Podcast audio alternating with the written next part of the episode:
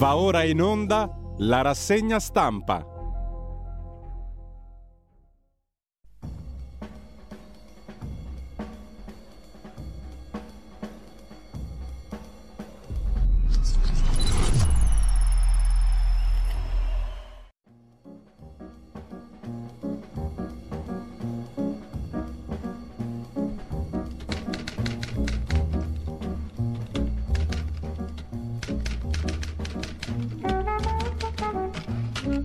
Cordiale buongiorno a tutte le ascoltatrici a tutti gli ascoltatori da Giulio Cainarca, ben trovati all'appuntamento con la rassegna stampa. È mercoledì, stavo dimenticandomi il giorno, è mercoledì 29 marzo, sono le 7.32, abbiamo già perso troppo tempo, andiamo subito a vedere radiolibertà.net, il fantastico sito e la pagina Facebook di Radio Libertà dove Scoprite cosa va in onda durante la giornata. In subito l'agenzia ANSA, primo piano sul Consiglio dei Ministri, bollette, codici appalti, no ai cibi sintetici. Bonus riscaldamento, riduzione IVA al 5% per il gas, approvato il disegno di legge anche per il divieto dei cibi sintetici, col commento del ministro della sovranità alimentare Lollo Brigida. C'era il rischio di ingiustizia sociale. Schillaci, ministro della salute, stop per precauzione sui cibi sintetici. Rispunta uno scudo per alcuni reati fiscali e via libera al codice degli appalti, codice Salvini, qualcuno l'ha battezzato. Stanziati 1 miliardo 100 milioni per il payback nella sanità, avviato l'esame del disegno di legge concorrenza, non c'è il via libera, così in prima pagina. Poi eh, sull'ANSA di stamani c'è il terremoto, magnitudo 4.6 in provincia di Campobasso, la scossa avvertita in tutto il Molise e nelle regioni limitrofe. Tanta paura, ma nessun danno al momento segnalato. Scuole chiuse oggi a Campobasso e nel comune di Montagano, epicentro del sisma.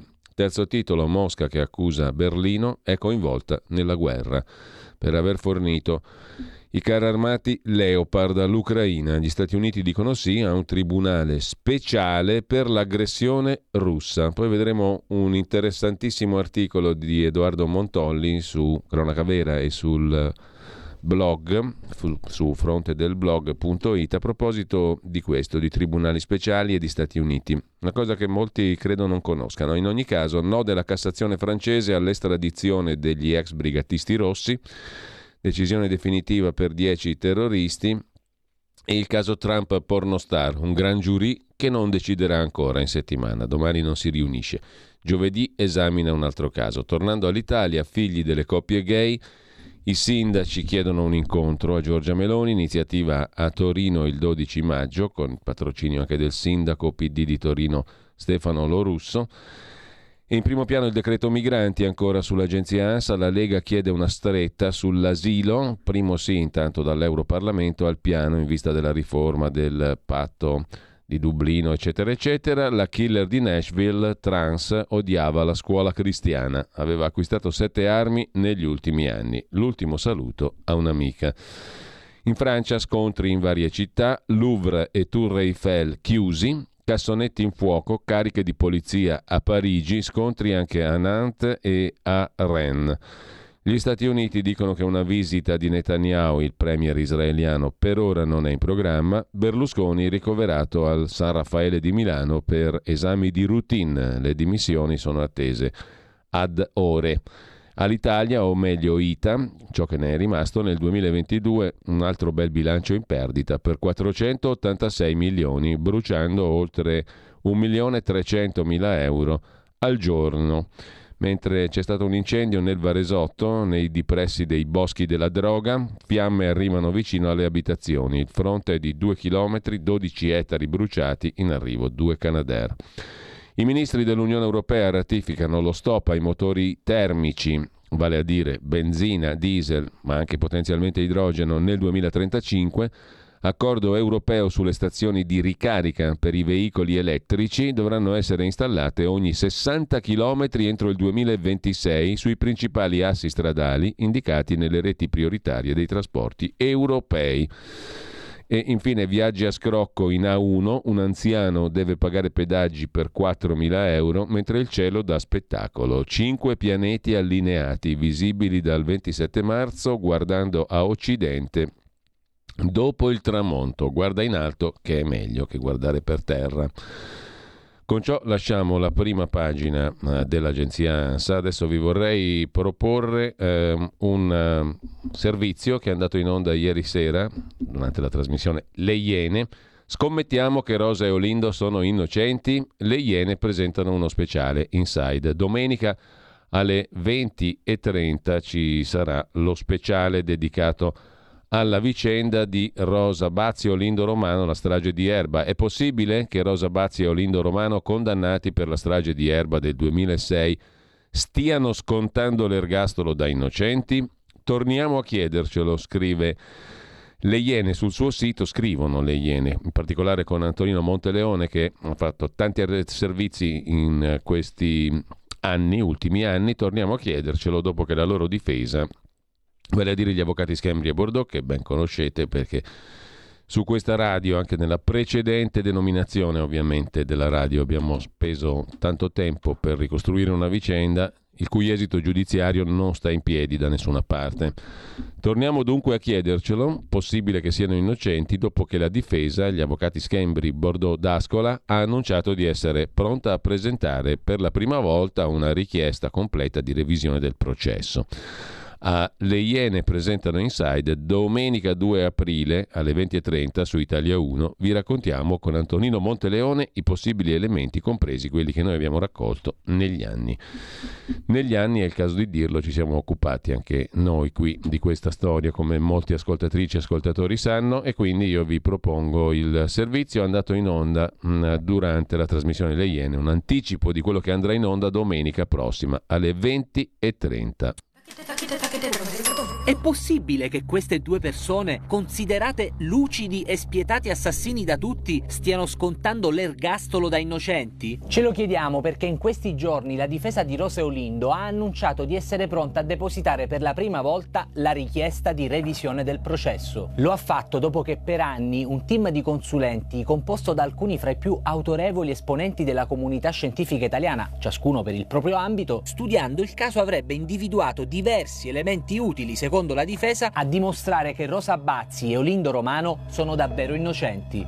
Anche noi su questo caso lavoriamo da diversi anni. Anni in cui abbiamo raccolto le parole di testimoni dichiarati reperibili, ma che siamo riusciti a ritrovare. Tu dici di aver visto due persone che parlavano arabo. Eh sì. Ma se ti chiamano le autorità italiane per testimoniare questa cosa, tu sei disponibile? Sì, sì. Anni in cui abbiamo fatto domande che nessuno aveva ritenuto di dover fare. Maresciallo, le ha mai sfiorato il dubbio che qualcosa in quell'inchiesta non sia andata per il verso Grazie giusto? Grazie di tutto. Domanda. Lega il processo. L'ho Grazie. letto e lei ha detto una cosa che Grazie. non corrisponde al vero. Domande facili a cui capiamo è difficile rispondere. Così, se lei ha fatto tutto quello che doveva fare in maniera corretta, che problema c'è a rispondere a due domande?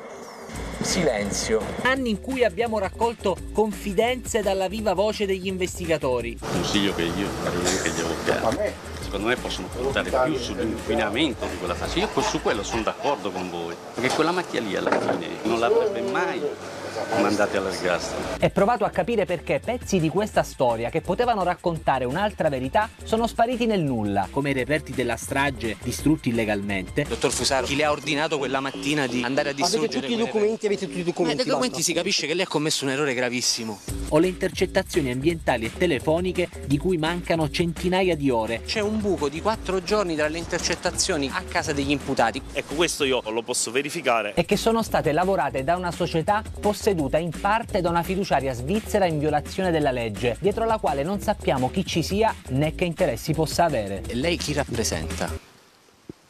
Assolutamente è un problema che non le concerne. Ovviamente siamo ben consapevoli che molti tra di voi siano convinti del fatto che gli assassini possano essere soltanto Rosa e Olindo. E sapete che c'è? non ci stupisce, perché tutti i giornali e le televisioni, a parte piccole eccezioni, li hanno decretati colpevoli prima di qualunque tribunale e hanno parlato con una sola voce, hanno detto tutti la stessa cosa, riportando spesso fatti non veri che sono rimasti scolpiti nella vostra memoria. Qualche esempio? Corriere della Sera, 9 gennaio 2007. Frigerio, unico sopravvissuto alla strage, ha sempre fatto un solo nome, quello di Olindo Romano. È falso. Sentite Frigerio come descrive nei primi giorni dopo la strage il suo aggressore. Era bianco di carnagione, scuro,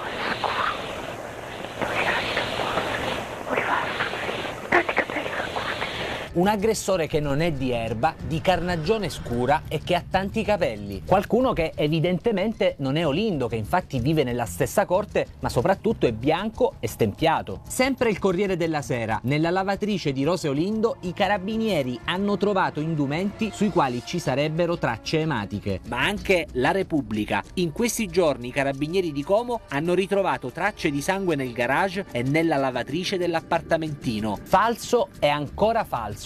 Non c'era nessuna traccia di sangue sugli abiti di Rose Olindo, né nella lavatrice e nemmeno nel loro intero appartamento. E nonostante le minuziose ricerche, non è mai stata ritrovata una loro traccia, diversamente da quanto sostenuto da Repubblica, in casa delle vittime. E a dirlo non siamo noi, ma chi quei rilievi li ha fatti, l'ex comandante del RIS Luciano Garofano. Noi veramente abbiamo fatto tanti tentativi, il risultato era negativo. Andiamo avanti. Corriere della Sera, 12 gennaio 2007. Rose Olindo, dopo la strage, si sono lasciati sfuggire più di un commento di entusiasmo raccolto dalle intercettazioni ambientali. Adesso sì che si vive bene senza quelli, adesso si sta in pace. Anche questo è falso. Queste intercettazioni, riportate tra virgolette, non sono mai esistite. Ma sappiamo invece che Rose Olindo, intercettati, alla notizia che Mario Frigerio, l'unico testimone che avrebbe potuto riconoscerli, era sopravvissuto alla strage, commentano così. Meno male perché è un bravo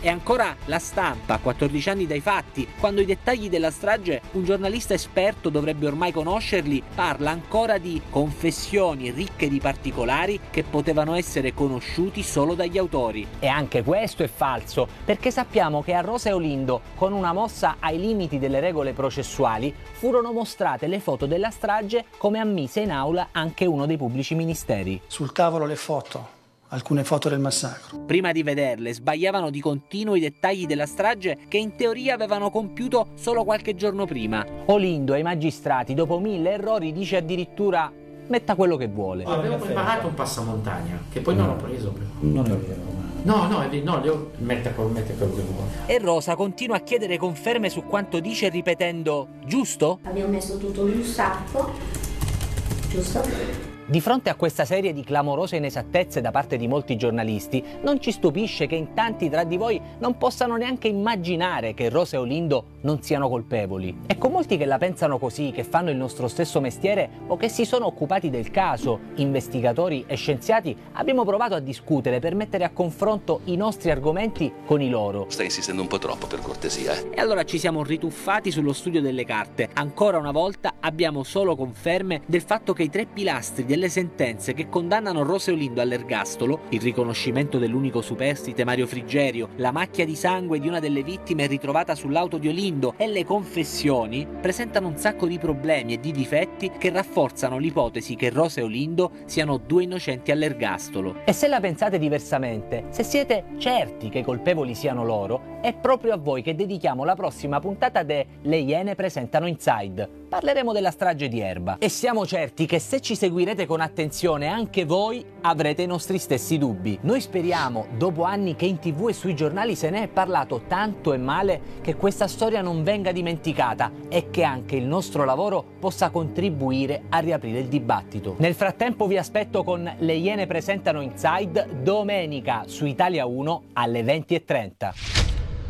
Da seguire spassionatamente, naturalmente io ringrazio mh, da cittadino di questo paese Davide Parenti, il direttore delle Iene, così come Marco Occhipinti e Antonino Monteleone, che avete sentito parlare in questo servizio che anticipa quello di domenica alle 20.30. Lo ringrazio perché? Perché questo qui è uno dei più grossi errori giudiziari che sia mai capitato di vedere, non c'è alcun dubbio su questo, ve lo dico personalmente in quanto avendo letto le carte, essendomi documentato, a differenza di tantissimi che, ha, che hanno parlato senza conoscere, ne sono certo, questa è una mia certezza individuale, ma credo che possa essere la certezza individuale di chiunque si accinga a esaminare gli elementi che giustamente, perfettamente e in maniera molto efficace e soprattutto rispondente al vero, ai dati di fatto, a ciò che emerge ed è emerso fin dall'inizio, dalle indagini, dalle carte, da ciò che si è andato accumulando sotto il profilo dei fatti, non delle opinioni, nella vicenda della strage di Erba. Chiunque si met- metta in fila tutti i fatti non può avere alcun dubbio. Siamo di fronte a un clamoroso errore giudiziario. Non c'è dubbio su questo. Questo lo dico centomila volte di fila perché non c'è alcun dubbio. Um, basta mettere in- insieme tutti i fatti ed è quello che hanno fatto anche gli avvocati difensori di Olinda Rosa che mirabilmente anche a loro va un plauso civile d- da cittadini di questo paese perché ehm, in mezzo a mille difficoltà, senza naturalmente alcuna ri, eh, ricompensa economica, ma per uno spirito di giustizia e anche di civiltà, perché fare una battaglia di questo tipo significa fare del bene al proprio paese, quindi fare una battaglia di civiltà vera, si sono dedicati per questi lunghissimi 17 anni a non far cadere l'oblio su questa vergognosa storia giudiziaria. Dico vergognosa perché è stata messa in, uh, in, questa direzione da ben precise scelte di alcuni investigatori. C'è poco da girarci intorno. Alcuni investigatori credo che dovranno rispondere per giustizia di ciò che hanno fatto e di ciò che non hanno fatto perché è chiaro ed è evidente che le cose sono state indirizzate in questo modo, avendo la fortuna, tra virgolette, per chi le voleva indirizzare in questo modo, di poter contare su due persone straordinariamente ingenue come Rosa Bazzi e Olindo Romano. Straordinariamente ingenue forse una definizione neanche troppo corretta. Ad ogni modo ci sarà, credo, spero, sicuramente modo di tornare su questa storia che la dice lunghissima sul, non solo sulla, sulla, giustizia italiana e su certa giustizia italiana, per carità non dobbiamo generalizzare, eh, però ci dà uno spaccato inquietante su quello, ma la dice stralunghissima soprattutto sul mestiere dei giornalisti, sulla stampa e sul modo in cui le notizie vengono raccontate, specie quando riguardano i casi mediatici giudiziari. Ma questo qui è un unicum, questa storia della strage di Erba credo sia un unicum, un riassunto di tutto quello che non va, specialmente in ambito giornalistico, perché come giustamente ha fatto notare questo servizio delle Iene che abbiamo appena mandato in onda, i giornali hanno scritto e le tv hanno raccontato delle cose false e questo non ha scusanti. Se tu racconti cose false, di scusanti non ne hai, non ce ne hai mezza. Non ti sei sbagliato, hai raccontato cose false, hai fatto male o in malafede, in molti casi, il tuo mestiere. Punto. In ogni caso mh, mm, ci torneremo sopra, senza dubbio, con tante interviste anche con, eh, credo, la possibilità di sentire molte persone che per fortuna non hanno gettato nel cestino la coscienza e gli occhi per vedere e le orecchie per ascoltare in ogni caso, a proposito di cose interessanti, eh, due pagine su Italia oggi di stamani meritano subito un highlight, cioè una segnalazione prima di andare a vedere le prime pagine e via dicendo. Eh, Italia Oggi pubblica alle pagine 9 e 10 un lungo articolo firmato da Marco Salemi. Marco Salemi è professore ordinario di patologia sperimentale, direttore associato dell'Istituto dei patogeni emergenti all'Università della Florida Gainesville negli Stati Uniti. E che cosa dice il professor eh, Salemi a proposito di cosa? Di Covid. Cosa fare per non ripeterlo? In esclusiva per Italia Oggi l'analisi di un grande biologo molecolare italo-americano, che tra le altre cose dice la velocità di trasmissione del virus estremamente elevata, il flusso significativo di viaggiatori da e per Wuhan in Cina tra fine dicembre e primi di gennaio di certo hanno contribuito a creare condizioni molto favorevoli per il diffondersi dei contagi. Sarebbe importante capire per quale motivo Wuhan viene messa in quarantena quattro settimane dopo l'allarme, settimane durante le quali le autorità cinesi insistevano a dire che il virus infetta solo chi è stato a stretto contatto con animali. Il punto verso cui tutti dovremmo concentrare l'attenzione è che i virus non hanno affiliazione politica, sono disinteressati all'economia di mercato e non hanno alcun rispetto per le frontiere e i trattati internazionali. Ma poi sottolinea una cosa molto interessante il professor Salemi, mm, eh, ciò di cui dovremmo discutere senza sosta fino a trovare una risposta è come sia possibile che Covid-19 anzi SARS-CoV-2, l'agente patogeno e quindi la malattia Covid-19, sia circolato per tre anni e abbia fatto 13 milioni e mezzo di morti in un'epoca in cui un nuovo agente infettivo può essere isolato e sequenziato in un mese. Questo è un punto molto interessante, molto rilevante. Siamo in un'epoca in cui qualsiasi nuovo agente infettivo, e lo dice un professore ordinario di patologia, può essere isolato e sequenziato in un mese. Come mai questo SARS-CoV-2 Covid-19 ha circolato per tre anni? È una bella domanda. Un vaccino con il 92% di efficacia nel proteggere dalla malattia può essere sviluppato in 11 mesi. La tecnologia permette la trasmissione globale di informazioni in tempo reale e invece eccoci qua, tutti a guardare il trucco dall'altra parte. Il pezzo è molto interessante su Italia Oggi di stamani. Così come per tutt'altri motivi è assai interessante una doppia paginata del quotidiano Il Mattino di Napoli. L'altro giorno, l'altro giorno, l'altra settimana, la sparatoria, muore il diciottenne, i ragazzini intorno, il figlio del boss e compagnia cantante. Non sono due o tre persone. Il problema è strutturale, come avrebbe detto Carlo Marx per altri motivi. Il Viminale adesso il Ministero dell'Interno lancia l'allarme. Al vasto a Napoli le armi di clan e baby gang. I dati emersi in un vertice a, porti, a porte chiuse. C'è un mercato delle armi per minorenni. A proposito di questo, troppe pistole ai minori eh, e multeremo i loro genitori, dice il prefetto eh, di Napoli, intervistato dal mattino, parte dal Comitato per l'Ordine Pubblico la proposta contro la violenza giovanile. Circolano troppe armi tra i minori a Napoli. Per quanto riguarda invece le notizie, mm, diciamo così, molto curiose di giornata, una ce la offre Dagospia. Volete sapere cosa succede quando si sta per morire? Non c'è problema, vi mettete un bel visore sulla testa davanti agli occhi, un visore che promette di far comprendere realmente cosa accade negli ultimi istanti di vita. Per vivere l'esperienza di allontanamento dal corpo ci si stende su un lettino, si indossano le cuffie, il visore, Poco dopo si assisterà ai tentativi dei medici di rianimare fino a un'esperienza fuori dal corpo per provare cosa succede quando si sta per morire.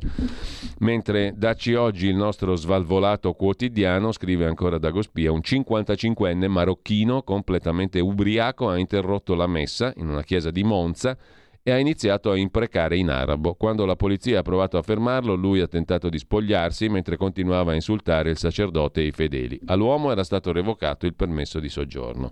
In quel di Avellino invece un, c'è un tizio che è solito entrare nelle chiese per orinare nel, nelle acquasantiere. Eh, ah, comunque andiamo alle cose serie. Agi, la nuova agenzia Stefani, scrive di nuovo Dagospia. Mario Secchi, direttore dell'agenzia Agi, l'agenzia dell'ENI di informazione, da Palazzo Chigi, dove è diventato capo della comunicazione di Giorgia Meloni, detta la linea e la lingua. Giorgia Meloni a Piazza del Popolo per il centenario dell'aeronautica militare sale su un jet e la gloriosa agenzia AGI, ancora etero diretta dal capo ufficio stampa di Giorgia Meloni Mario Secchi, dedica al Premier due lanci pieni di bava dal titolo evocativo Meloni e su Piazza del Popolo plana il presidente pilota. Tra autografi e selfie spunta l'immancabile scolaresca che davanti all'F-35 sventola le bandierine e scandisce Meloni, Meloni e lei ricambia mandando baci con le mani. Per completare il quadretto mancava solo lo slogan chi vola vale, chi non vola è un vile. Mentre andiamo alle cose sempre più serie, appalti più semplici e più rapidi, il governo cambia il codice, ci sono tre articoli in particolare, uno sul giornale di Massimo Malpica. La Corte dei Conti sottolinea che gli obiettivi del PNRR sono stati centrati ma c'è un picco di spesa, il ministro Fitto ha detto che alcune opere sono irrealizzabili per il 2026, questo lo vedremo dopo. Intanto personale dedicato al PNRR non è reclutato con formule stabili. Sulle criticità del PNRR ci soffermeremo a parte, ma eh, la novità di ieri appunto è la novità del codice degli appalti, appalti più semplici, più veloci, più rapidi, digitali, come scrive anche il Tempo di Roma. Via libera del governo al decreto col commento di Matteo Salvini, meno burocrazia, più fiducia nelle imprese. Sulla questione degli appalti anche libero, pagina 5, il codice Salvini per snellire gli appalti e tagliare la burocrazia. È svolta sui cantieri, con le nuove norme si risparmieranno da sei mesi a un anno per le pratiche, previsti anche la banca dati delle imprese, premi a chi compra materiali in Italia. Ha commentato il ministro Salvini, dopo anni di attesa, su mia proposta, il Consiglio dei Ministri ha approvato il nuovo codice degli appalti pubblici, meno burocrazia, perdite di tempo, più fiducia alle imprese e ai sindaci, fiducia anche alle imprese più piccole, quelle dei territori. Questo provvedimento significa più cantieri, lavoro, sicurezza in tutta Italia. Ci sono anche molte critiche, naturalmente, come vedremo più tardi. Intanto a proposito di decisioni del Consiglio dei Ministri, l'Italia vieta di produrre carne e alimenti in provetta, se ne occupa perché se ne è sempre occupato Carlo Cambi, oggi sulla verità pagina 6, avremo con noi Carlo Cambi naturalmente per gli scorretti alle 9.30 questa mattina, maxi multe e confische il nuovo disegno di legge alza una barricata, anche se sarà possibile vendere cibi sintetici importati, però solo attraverso canali autonomi. Non si possono escludere danni per la salute, dice il governo. Col diretti osserva risposta alle richieste di mezzo milione di persone che hanno firmato la petizione per salvarci dall'attacco delle multinazionali. La sanzione minima sarà di 10.000 euro, potrà arrivare al 10% del fatturato annuo in caso di aziende con entrate superiori ai 60.000 euro euro. Il ministro della sovranità alimentare, Lolo Brigida, ha messo le mani avanti, ha deciso di salvare la scottona e la chianina e ieri il Consiglio dei Ministri ha approvato un disegno di legge che vieta i cibi sintetici e prevede pesanti sanzioni. Per quanto riguarda invece il PNRR, Dagospia ci ha copiato, lo chiama pernacchia. Prrr, si trasforma in una pernacchia. Giorgia gnafa, non gliela fa. Dimenticate i 209 miliardi, il PNRR si trasforma in pernacchia, scrive Dagospia. Sarà un miracolo se si riuscirà a incassarne la metà dei 209 miliardi, visto lo stato della macchina burocratica. Un appalto dei noantri va avanti per decenni. E qui subentra il codice Salvini, approvato ieri appunto per velocizzare gli appalti. Dall'altra parte c'è l'incapacità a mettere a terra i progetti da parte del sistema industriale italiano.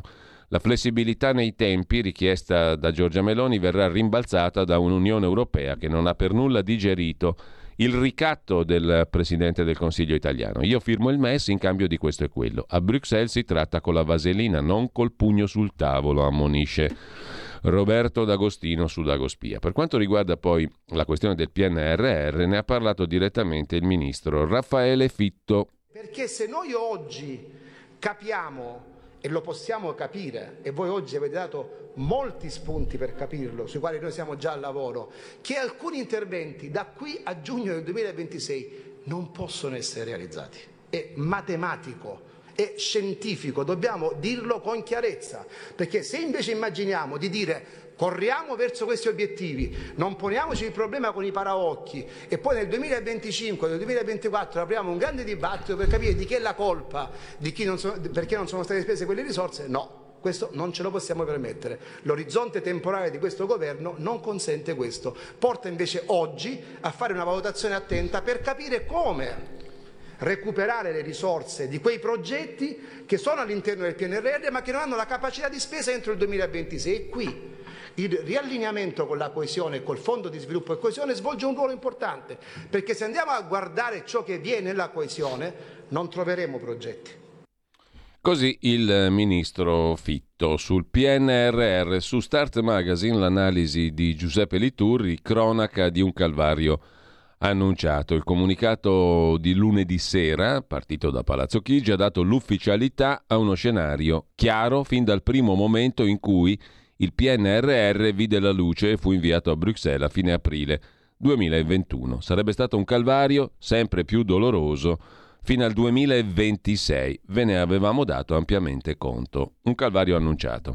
Trappolone europeo sul PNRR invece titola libero il servizio di Francesco Specchia, pagina 9, dietro fronte sui fondi europei. Che strano. La Commissione di Bruxelles ridiscute tre misure del Piano Nazionale di Resilienza già approvate con Draghi e qualcuno osserva ma tutto sto caos e incapacità di realizzare il PNRR non può essere imputato tutto al nuovo governo che è lì da pochi mesi. Il precedente governo, quello miracoloso di Mario Draghi, cosa aveva fatto? Qualcun altro invece dice no. In ogni caso, Meloni chiama von der Leyen, fitto e fiducioso, la Corte dei Conti approva gli obiettivi del 22, ma teme per il 23. Così la mette libero. Trappolone. C'è questo trappolone della teoria della relatività dei fondi europei, scrive Francesco Specchia. Questo strano fenomeno alchemico secondo cui se i progetti del PNRR li propone quel drago di Draghi, passano sulla fiducia. Se gli stessi progetti li riprende Meloni, beh, richiedono approfondimento che poi non è detto che i soldi ve li diamo, insinua l'Unione Europea. Per quanto concerne le altre decisioni del Consiglio dei Ministri, il decreto bollette lo commenta Paolo Annoni su ilsussidiario.net. Bene le agevolazioni, ora serve una strategia per rassicurare le imprese. Il governo ha approvato un decreto che contiene alcune agevolazioni sulle bollette in materia energetica che non sembrano però poter essere molto efficaci. Serve una strategia più convincente per le imprese. Per quanto concerne la carne sintetica, vi segnalo subito un articolo a pagina 17 del Corriere della Sera di Gabriele Principato. Come si ottiene la carne in vitro? Primo passo, si prelevano le cellule con una biopsia da un animale vivo o da carne fresca.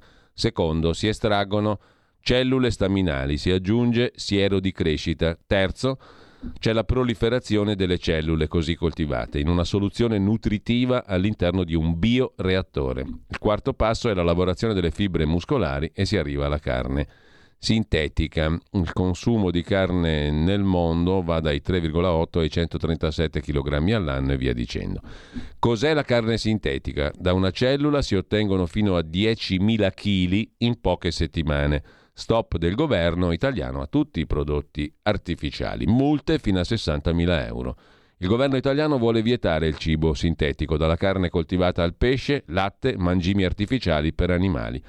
All'esame del Consiglio dei Ministri da ieri un disegno di legge che nega la produzione e l'immissione sul mercato di alimenti sintetici. Per quanto concerne invece i temi economici più generali in chiave europea, sul sussidiario.net un'intervista a Gustavo Piga, professore di economia politica dell'Università Tor Vergata di Roma, che ci riporta a un tema strutturale di fondo nel rapporto fra Italia e gli altri paesi e l'Unione Europea e i conti pubblici, il patto di stabilità è l'arma dell'Europa per sostituirsi ai governi. Il Consiglio europeo ha approvato le conclusioni dell'ECOFIN, cioè dei ministri economici e finanziari dei Paesi membri del area euro sulla riforma del patto di stabilità. È una sconfitta per la Commissione europea ed è un'arma per sostituirsi ai governi. In tema immigrazione, invece, Altro intervento del governo, i difetti che non aiutano il lavoro e l'immigrazione di qualità in Italia analizzati da Natale Forlani sempre sul sussidiario.net. Il governo ha rafforzato l'impianto per una programmazione normativa più consistente dei nuovi flussi di ingresso legali per motivi di lavoro. Ma questo meccanismo, il decreto flussi, ha difetti che non aiutano il lavoro e non aiutano l'immigrazione di qualità in Italia. Tema tasse, un'altra questione centrale nell'azione di governo, se ne occupa sul Corriere della Sera in pagina di commento, pagina 22, Alberto Mingardi, economista, le deleghe fiscali, i bonus, le montagne da spostare, il nodo delle tasse. Due persone che hanno lo stesso reddito non pagano le stesse imposte. Il principio della progressività ormai vale quasi esclusivamente per lavoratori dipendenti e pensionati. Sono loro le pecore fiscali che si tosano di più. In Italia flat tax è un possibile scambio. Io ti faccio portare meno cose in detrazione fiscale, in compenso ti do un'aliquota unica chiara. Bisognerà vedere appunto chi ci guadagna e chi ci perde. Il principio di fondo però è l'invarianza del gettito, quindi non si diminuisce il carico fiscale complessivo, lo si redistribuisce. Come? agendo fondamentalmente anche sulle detrazioni e deduzioni fiscali. Chi ci perde, chi ci guadagna? È un bel rebus, non è così semplice capirla e questo non giova alla comunicazione da parte del governo, perché se la cosa è semplice la capisce anche l'ultimo dei somari cittadini italiani. Se cominci a far cose arzigogolate è difficile capire. Quel che si capisce è che non, ab- non abbasseranno le tasse come livello complessivo, cioè la pressione fiscale totale rimarrà a quel livello in cui è già oggi, mostruoso diciamo pure, dopodiché sarà redistribuita. Come? Ci affidiamo a Zeus più che al governo probabilmente. Comunque finanza e politica, la dipend- no, ci affidiamo al governo per forza, sono loro che devono decidere, quindi speriamo bene, speriamo che Zeus li ispiri. Finanza e politica, la dipendenza imposta dagli Stati Uniti grazie al petrodollaro, il titolo dell'articolo sul sussidiario.net firmato dal professor Fabrizio Pezzani che abbiamo intervistato la settimana scorsa. Con la creazione del petrodollaro gli Stati Uniti hanno destabilizzato i paesi importatori, anche se loro alleati, aprendo la strada al dominio della finanza. È il primo di una serie di articoli del professor Pezzani sul mm, sussidiario.net. A proposito di Stati Uniti, che rimban Biden, scrive Dagospia. L'ottantenne Joe Biden fa una battuta sul gelato. Ne ho un frigorifero pieno nella sua prima apparizione pubblica dopo la sparatoria nella scuola di Nashville, Tennessee, dove sono morte sei persone. Umorismo fuori luogo, quello del presidente americano che non è passato inosservato. E in molti si stanno chiedendo se Sleepy Joe sia veramente un rimbambito.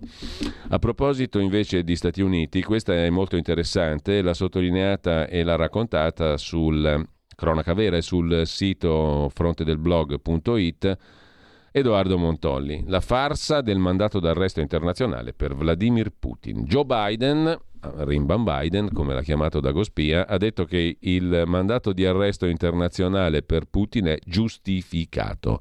Peccato che al precedente procuratore dell'AIA, della Corte Penale Internazionale che ha condannato Putin, che indagava su crimini americani in Afghanistan, gli Stati Uniti avessero congelato beni e conti e non si sa che fine abbia fatto l'inchiesta. Tuttavia, una legge del 2002 consente addirittura a Washington di invadere l'AIA, la sede della Corte Penale Internazionale, in caso di arresti americani. Invadere militarmente. Lo dicono i complottisti? No, lo dice il Washington Post. Come è noto, la Corte Penale Internazionale dell'AIA, scrive Montolli, ha spiccato un mandato di arresto per Putin, accusato di avere deportato migliaia di bambini ucraini in Russia.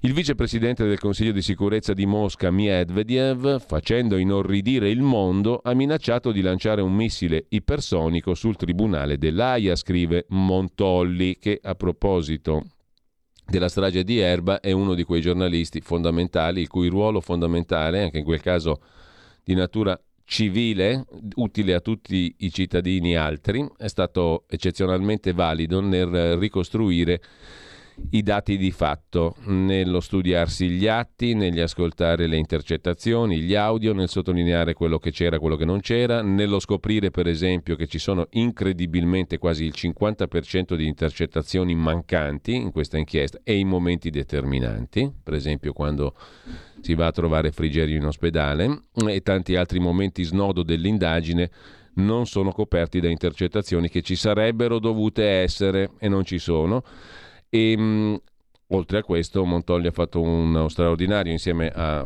Felice Manti, un altro giornalista, caporedattore del giornale, hanno scritto Il Grande Abbaglio, il primo libro fondamentalissimo sulla strage di Erba, che ha messo in fila tutti i fatti. Mettere in fila i fatti è stato fondamentale per arrivare oggi forse a riaprire una vicenda giudiziaria vergognosa, scandalosa per come si è conclusa fin qui, nel terzo grado di giudizio in Cassazione. Comunque, tornando a Joe Biden, senza alcun senso della vergogna, scrive Montolli, Biden ha dichiarato che il mandato contro Putin, il mandato di arresto, è giustificato perché è chiaro che Putin ha commesso crimini di guerra. Perché diciamo senza alcun senso della vergogna da parte di Biden? Lo scrive il Washington Post. Nel giugno del 2020, scrive il quotidiano statunitense, gli Stati Uniti hanno imposto sanzioni a Fatou Bensouda. Chi è? Era il presidente del Tribunale Penale Internazionale dell'AIA che ha condannato adesso Putin. In poche settimane Bensouda ha scoperto che le banche stavano chiudendo i suoi conti e cancellando le sue carte di credito. Perfino i suoi parenti avevano beni congelati, mentre le banche tentavano di conformarsi alle regole stabilite dal Ministero del Tesoro degli Stati Uniti. Qual era la trasgressione di Ben Suda? Era un terrorista? Violava i diritti umani? Funzionario straniero corrotto? No. Era il procuratore capo della Corte Penale Internazionale e le sono state imposte sanzioni per aver svolto il lavoro per cui era stata nominata, scrive il Washington Post.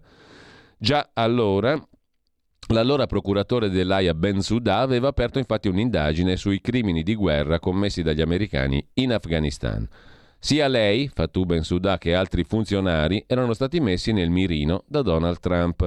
L'allora segretario di Stato, Mike Pompeo, definì la corte dell'AIA, quella che l'altro giorno ha condannato Putin, illegale, corrotta. Poi arrivò Biden. Penserete forse che abbia rinnegato le sanzioni di Trump. In realtà lo fece solo molto tempo dopo, dopo che al posto di Bensouda era stato nominato come nuovo procuratore l'avvocato britannico Karim Khan nel febbraio del 21, entrato in vigore il 16 giugno del 21, contro il quale non fu comminata alcuna sanzione. Il motivo non si sa, ma il Washington Post ricorda che dopo la riconquista talebana di Kabul, il nuovo procuratore capo della Corte Penale Internazionale dell'AIA, quella che ha condannato Putin adesso, annunciò che si sarebbe concentrato sui crimini commessi dagli estremisti islamici del gruppo Khorasan in Afghanistan, cioè i rivali degli americani. L'inchiesta sugli Stati Uniti in Afghanistan non se n'è saputo più nulla. Ma questo è il meno. Si dirà infatti che le sanzioni di Trump fossero dovute alle sue consuete esagerazioni. In realtà si trattava di una reazione alla prima inchiesta della Corte Penale Internazionale dell'AIA sugli Stati Uniti e la reazione è prevista da una legge del lontano 2002. Gli Stati Uniti, così come del resto Russia, Cina, Israele e la stessa Ucraina, non hanno mai riconosciuto la giurisdizione della Corte Penale Internazionale. Ma diversamente dagli altri paesi, gli Stati Uniti hanno anche previsto cosa fare nel caso soldati americani, funzionari, politici statunitensi siano arrestati con l'accusa di crimini di guerra. Si chiama American Service Members Protection Act, è stata ribattezzata The Ag Invasion Act, letteralmente l'invasione dell'AIA. Perché? Perché questa legge prevede anche una reazione militare degli Stati Uniti contro i giudici e il Tribunale Penale internazionale. Una legge che è tuttora in vigore e alla quale, scrive il Washington Post, l'amministrazione Obama ha portato pochi cambiamenti formali sicché la minaccia di Medvedev di lanciare un missile sul tribunale dell'AIA, minaccia che ha fatto inorridire il mondo, non è altro che ciò che gli americani prevederebbero di mettere in atto per legge da ormai 21 anni se gli accusati sono loro. Con quale coraggio Biden approvi l'incriminazione di Putin da parte dell'AIA non è chiaro, così come è ridicola l'esultanza di Zelensky che ha commentato il mandato d'arresto così, una decisione storica. Tuttavia, essendo al potere dal 2019, mai la Ucraina, nemmeno Zelensky, ha mai ratificato lo Statuto di Roma, il trattato istitutivo della Corte Penale Internazionale che ora l'Ucraina esalta. Cosa interessante è questa legge che consente agli americani l'American Service Members Protection Act, che consente agli americani, nel caso suoi soldati, funzionari, politici statunitensi siano arrestati per crimini di guerra, di invadere il Tribunale Penale dell'AIA, la Corte Penale Internazionale. Questo è veramente interessante come notizia. Intanto decima giornata di mobilitazione in Francia, scrive Euronews, schierati 13.000 agenti. Vediamo il breve servizio di Euronews dalla Francia. Se ce la facciamo. Sì, c'è l'annuncio pubblicitario. Intanto quindi altra giornata di sciopero nazionale contro la riforma delle pensioni in Francia. La decima giornata di mobilitazione di chi si oppone alla legge tanto voluta da Emmanuel Macron. Altra giornata di sciopero nazionale contro la riforma delle pensioni in Francia. Ancora una volta i servizi ferroviari subiscono forti disagi, molte scuole restano chiuse e le consegne di carburante bloccate. Si temono altre violenze a margine delle manifestazioni previste in tutto l'esagono. 24 ore prima le proteste di massa hanno raggiunto il Louvre dove la folla ha bloccato l'ingresso del museo. I manifestanti pacifici si sono riuniti davanti alla piramide di vetro brandendo striscioni con la scritta lavorare meno per vivere di più. Così da Euronews. Da tempi invece vi segnalo il pezzo del corrispondente da Parigi Mauro Zanoni. In Francia qualcuno inizia ad averne abbastanza dell'ideologia woke. È un altro argomento. Nel paese europeo più permeabile all'ideologia del politicamente corretto, cresce il fronte di chi prova a opporsi alla deriva totalitaria di un pensiero che imperversa in scuole, media e cultura. Sempre da tempi, già che ci siamo, il pezzo di Giancarlo Gioielli sul senso di Israele per la democrazia. Dopo le proteste di piazza, Netanyahu ferma la riforma della giustizia, avvertita da molti come una minaccia alla libertà. La gente teme l'integralismo che divide. Torniamo all'agenzia Agi invece perché c'è un'altra decisione del governo di cui si è parlato ieri, vale a dire eh, la decisione illustrata dai ministri Schillaci e um, il ministro della sovranità alimentare Lollo Brigida, um, o meglio la decisione, la comunicazione, la decisione è quella che abbiamo visto prima di, in, di elaborare un disegno di legge per evitare la carne sintetica e tutto il resto. Ma c'è stata anche una precisazione su un'altra questione, quella del vino, il vino rosso in particolare. Audio aperto cosa vuol dire? Sto, quale audio è aperto? Non riesco a capirlo. Vediamo un attimo. Uh, manda un po' di musica che così ci mettiamo, da, ci mettiamo a posto.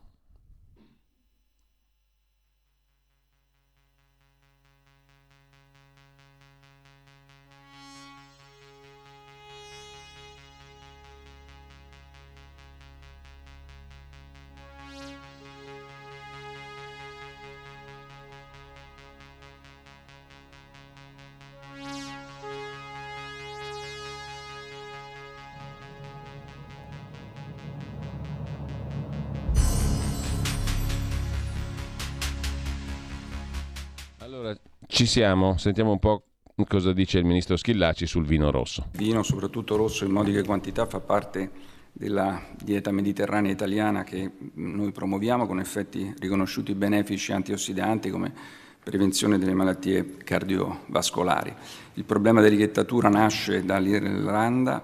Io ho avuto modo di eh, parlare con il ministro della salute irlandese, hanno un grave problema eh, di alcolismo, soprattutto nelle fasce eh, giovanili della popolazione, ma questo riguarda essenzialmente i superalcolici e altre forme eh, di alcol. Quindi credo che la nostra posizione sia chiara e soprattutto di promozione di una dieta che ha sicuramente degli effetti benefici riconosciuti anche dal punto di vista della salute. Sono gli irlandesi che bevono troppo, superalcolici in particolare, e non il vino italiano che è rosso specialmente, che fa bene in modiche quantità. La nuova bussola quotidiana invece, cambiando completamente argomento, ci porta attraverso il sempre prezioso contributo della professoressa Anna Bono a riflettere sull'Africa. Le grandi potenze aiutano l'Africa, ma l'Africa affonda nei debiti. La nuova corsa all'Africa è fra Stati Uniti, Cina e Russia. Con l'arrivo di Kamala Harris, vicepresidente degli Stati Uniti nei paesi dell'Africa occidentale, è la terza visita importante da parte dei vertici americani dopo Janet Allen e Jill Biden. Il ministro degli esteri russo ha compiuto il suo tour africano a gennaio e la Cina è ormai una presenza costante. Gli Stati Uniti promuovono programmi di sviluppo, la Cina costruisce infrastrutture, la Russia fornisce sicurezza e vende armi. Tutti vogliono in cambio voti all'ONU e influenza, ma i paesi africani hanno imparato a chiedere sempre di più e nonostante aiuti e investimenti affondano nei debiti, sottolinea Anna Bono sulla nuova bussola quotidiana. Vi segnalo invece una bellissima recensione su avanti.it di un libro particolarmente interessante e anche anticipatore, La strada di Cormac McCarthy, un libro molto politico che ci racconta di come stiamo correndo come i lemming verso il baratro. La strada di Cormac McCarthy è recensito da Carlo Formenti su avanti.it. Facciamo in tempo ne leggiamo poi dettagliatamente la recensione, ma insomma un libro profetico in chiave di previsioni politiche. A proposito invece di questioni culturali, su Tempi Giovanni Maddalena, filosofo, riflette sul percorso della secolarizzazione. È un destino segnato?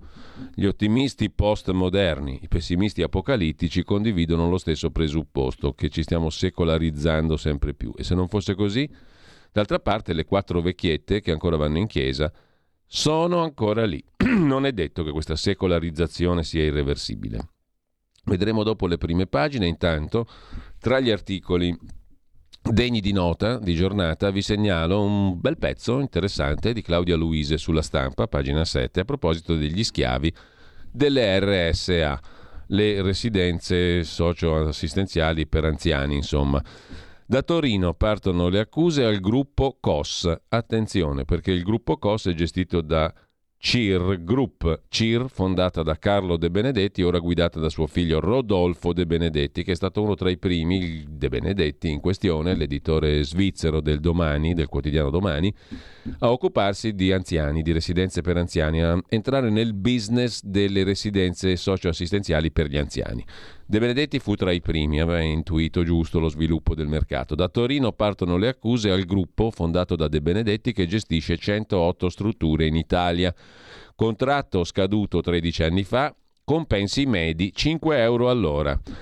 Quindi il salario minimo è giusto, sempre dalla Svizzera, perché nelle proprie aziende si ragiona diversamente. Eh, le tasse, meglio pagarle in Svizzera, però gli italiani devono pagare la patrimoniale. Tutto lineare. L'azienda si difende, li adegueremo i salari, li adegueremo, faremo, vedremo e il CNL CNL, vale a dire il prossimo um, organismo presieduto dall'ex ministro Brunetta che lo definiva un carrozzone costoso, il CNL invita a rivolgersi ai magistrati. Un'operatrice sociosanitaria di Torino racconta il mio stipendio arriva a 1100 euro netti per 38 ore settimanali, ma spesso ci chiedono più ore. Il presidente dell'Associazione Strutture Terza Età dice è un problema anche per noi. Credo in questi casi ci possa essere un indebito arricchimento. Ma va là Chiedere in Svizzera per l'UMI sul settore privato che è una giungla contrattuale per eh, l'assistenza agli anziani. Sono almeno 60 le tipologie presenti. Il gruppo CIR critica il servizio pubblico, rivedono le tariffe troppo lentamente. E intanto um, lasciamo le prime pagine perché ci arriviamo dopo. Um, vi segnalo invece sulla questione dei migranti, la linea dura della Lega, 21 emendamenti al decreto Cutro nel mirino protezione speciale permessi di soggiorno, così la sintetizza il Corriere della Sera.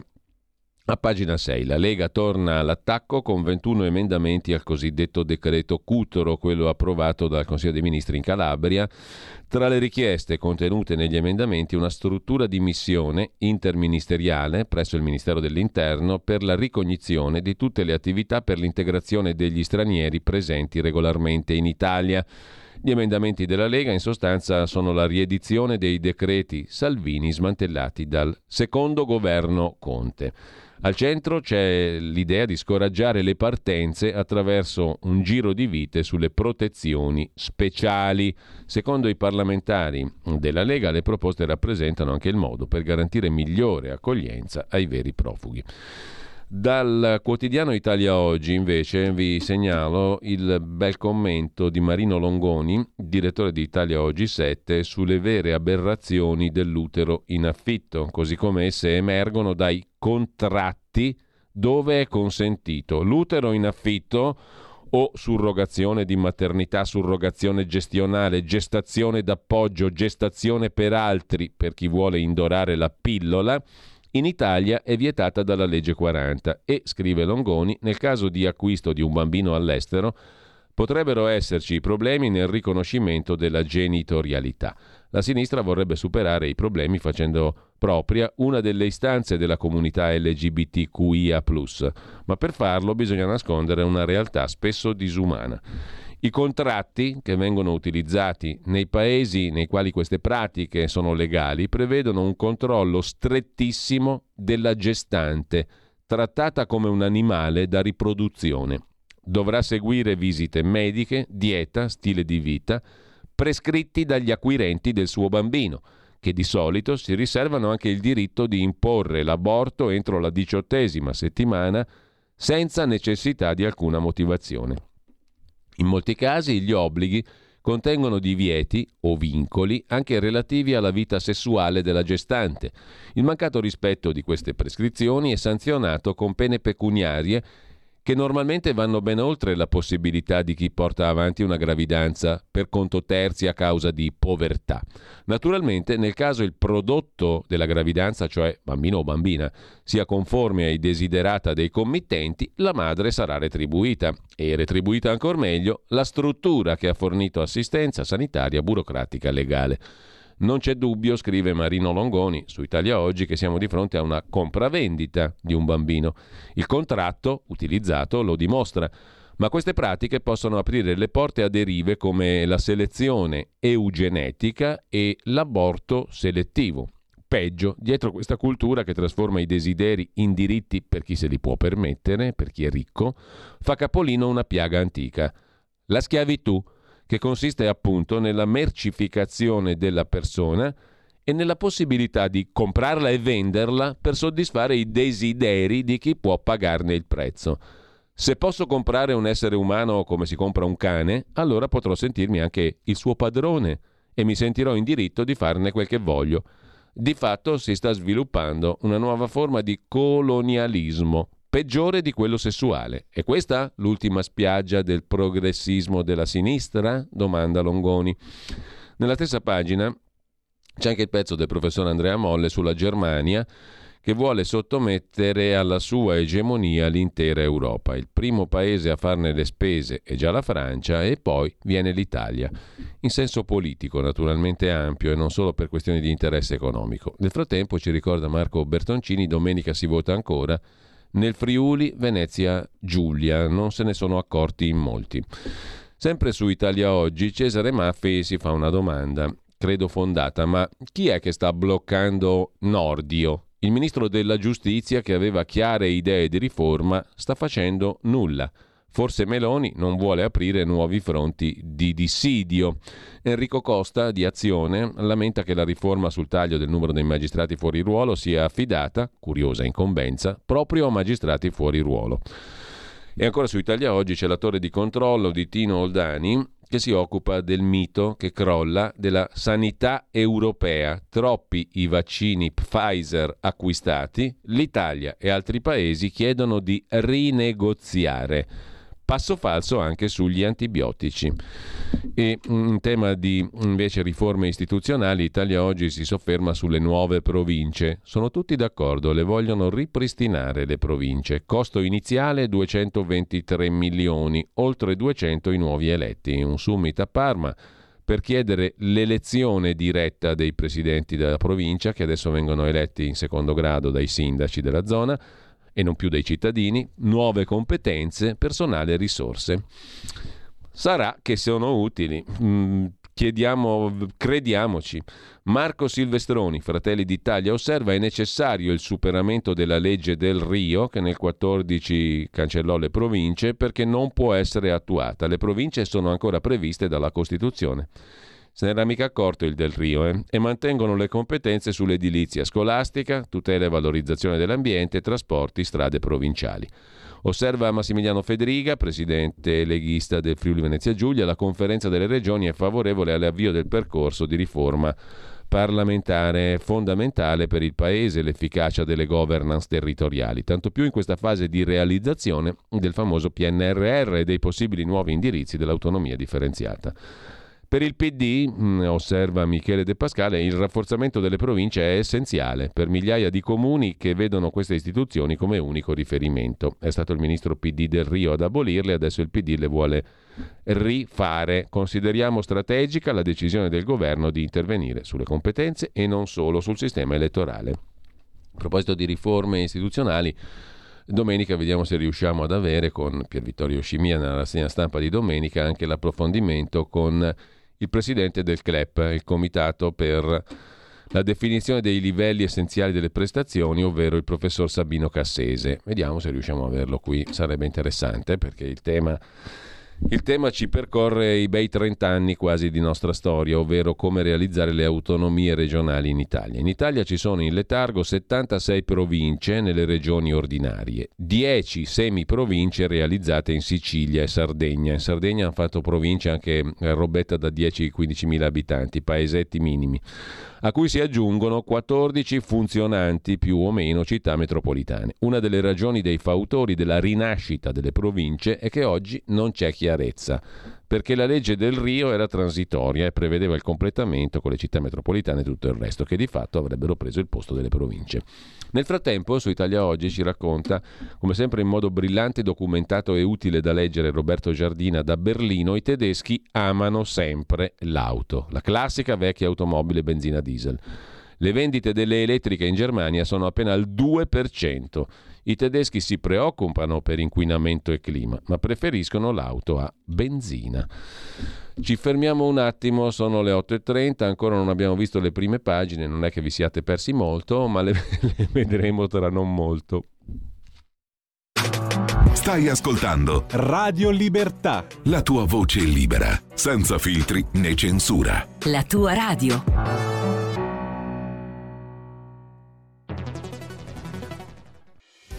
Quotidiano di Sicilia, il quotidiano d'Italia, l'informazione che ribalta i luoghi comuni, una vera visione dei fatti, l'Italia vista da sud. Ogni siciliano che vive in Italia e nel mondo è una risorsa, è protagonista della crescita della nostra nazione. Dai forza alla crescita della nostra isola, abbonandoti al QDS digitale più archivio a soli 99 euro annui. Quotidiano di Sicilia, il quotidiano d'Italia una scelta di valore.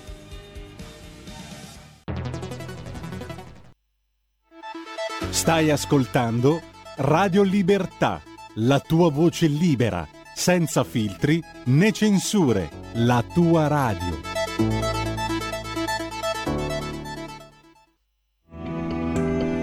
Il meteo.it presenta le previsioni del giorno. Alta pressione ben salda sul nostro paese, anche se avremo comunque molte nubi nel corso della giornata. Temperature massime in aumento. Al mattino nubi sparse o irregolari al nord-est, tuttavia senza fenomeni associati. Cieli invece pressoché sereni o al massimo poco nuvolosi sul resto della penisola. Nel pomeriggio nuvolosità in ulteriore aumento sulle regioni settentrionali, ma senza precipitazioni degne di nota. Condizioni invariate invece altrove. Per ora è tutto da ilmeteo.it, dove il fa la differenza. Dettagli maggiori consultando la nostra app. Una buona giornata da Alessandra Tropiano. Avete ascoltato le previsioni del giorno. Bene, eravamo agli articoli selezionati per oggi. C'è un fatterello che riguarda la cronaca lombarda e milanese, maxi frode fiscale. Prendiamo un articolo su tutti, quello della cronaca locale di Avvenire, sequestrati 270 milioni di euro. Spiccioli, inchiesta della Procura di Milano sulle cooperative di logistica e facchinaggio svuotate dei soldi, fatte fallire per non pagare i contributi previdenziali degli, dei lavoratori e le tasse. Il denaro lavato in Cina. Accuse di associazione a delinquere, bancarotta e fatture false, 22 arrestati. Secondo i PM è fondamentale l'uso delle intercettazioni telefoniche durate più di un anno.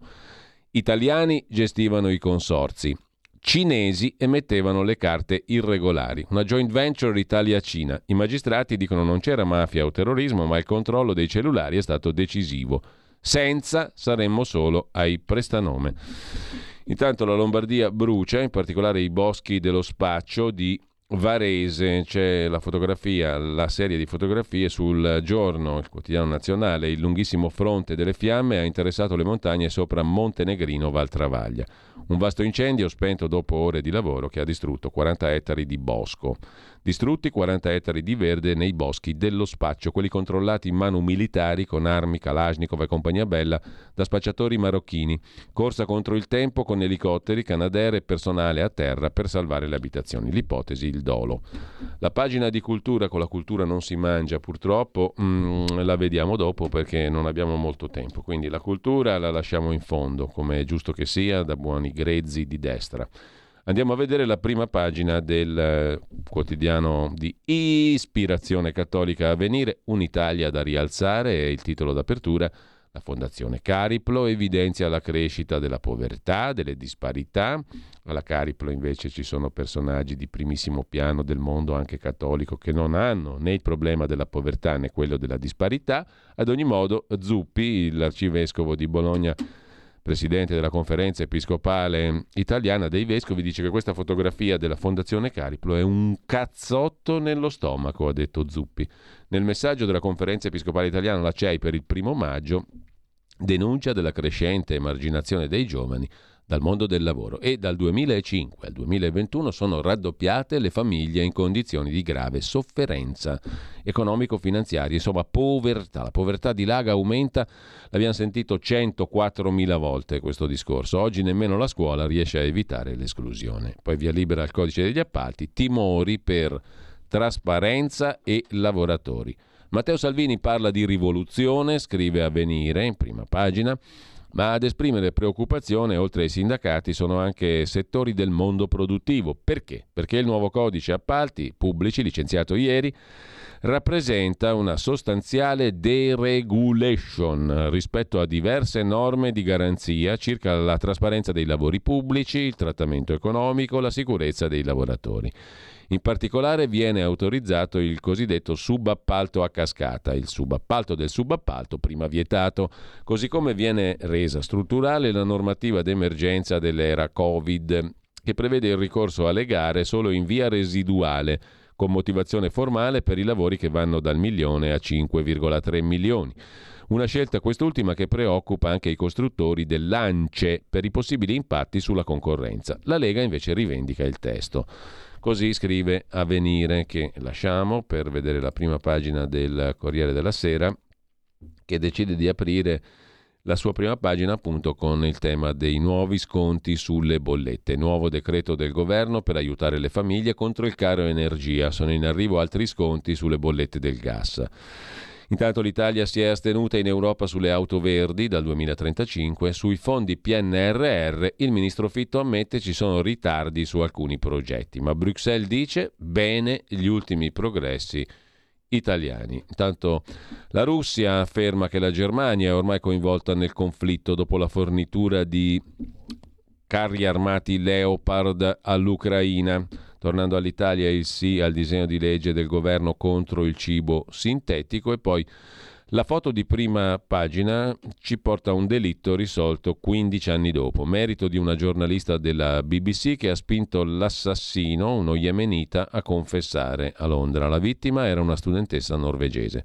Parigi ha detto no all'estradizione degli ex terroristi, la Lega da battaglia sul decreto migranti, scrive il Corriere della Sera. Il Fatto Quotidiano di Marco Travaglio apre la prima pagina con la foto di una Meloni sbalordita che fa tanto d'occhi, conferenza su Kiev, non viene nessuno. Meloni flop, il vertice sulla ricostruzione ucraina, annunciato da Meloni e Zelensky. Tutti a Roma, non viene nessuno. La Premier voleva i leader di Ucraina e Unione Europea a Roma per fine aprile. Zero adesioni, scrive il Fatto Quotidiano. Poi la mala cinese, blitz sulle maxi frodi di IVA, abbiamo visto prima in Lombardia, a Roma invece mafia e droga. L'ex sindaca Raggi, senza lo Stato vincono i camorristi. E infine governo, aiuti tagliati, sconto alleni e forza evasori, così il Consiglio dei Ministri di ieri riassunto. Dal Fatto Quotidiano il governo rivede gli sconti per il caro energia, saranno ridotti mentre si tagliano le tasse alle multinazionali. Sulla lotta all'evasione ennesimo regalo ai furbi per coloro che non pagano per necessità, evitati i controlli. E eh, lasciamo il eh, fatto, andiamo a vedere il giornale diretto ancora per il momento da Augusto Minzolini e ancora per il momento di Paolo Berlusconi. Regole più severe, crolla il reddito truffa. Le richieste di reddito di cittadinanza sono in calo del 65%. Dopo il giro di vite del governo, beh, il reddito di cittadinanza lo chiedono sempre in meno. Dopo il giro di vite governativo, in due mesi precipitano le domande per il reddito di cittadinanza e la pensione di cittadinanza. Approvato il codice appalti, stop ai cibi sintetici, sintetizza il giornale circa il Consiglio dei Ministri di ieri. L'ingiustizia alla francese, terroristi rossi impuniti, ma se lo aspettavano tutti, e l'orgoglio per i cent'anni dell'aeronautica. La Meloni sul caccia è la nostra storia dall'F-35.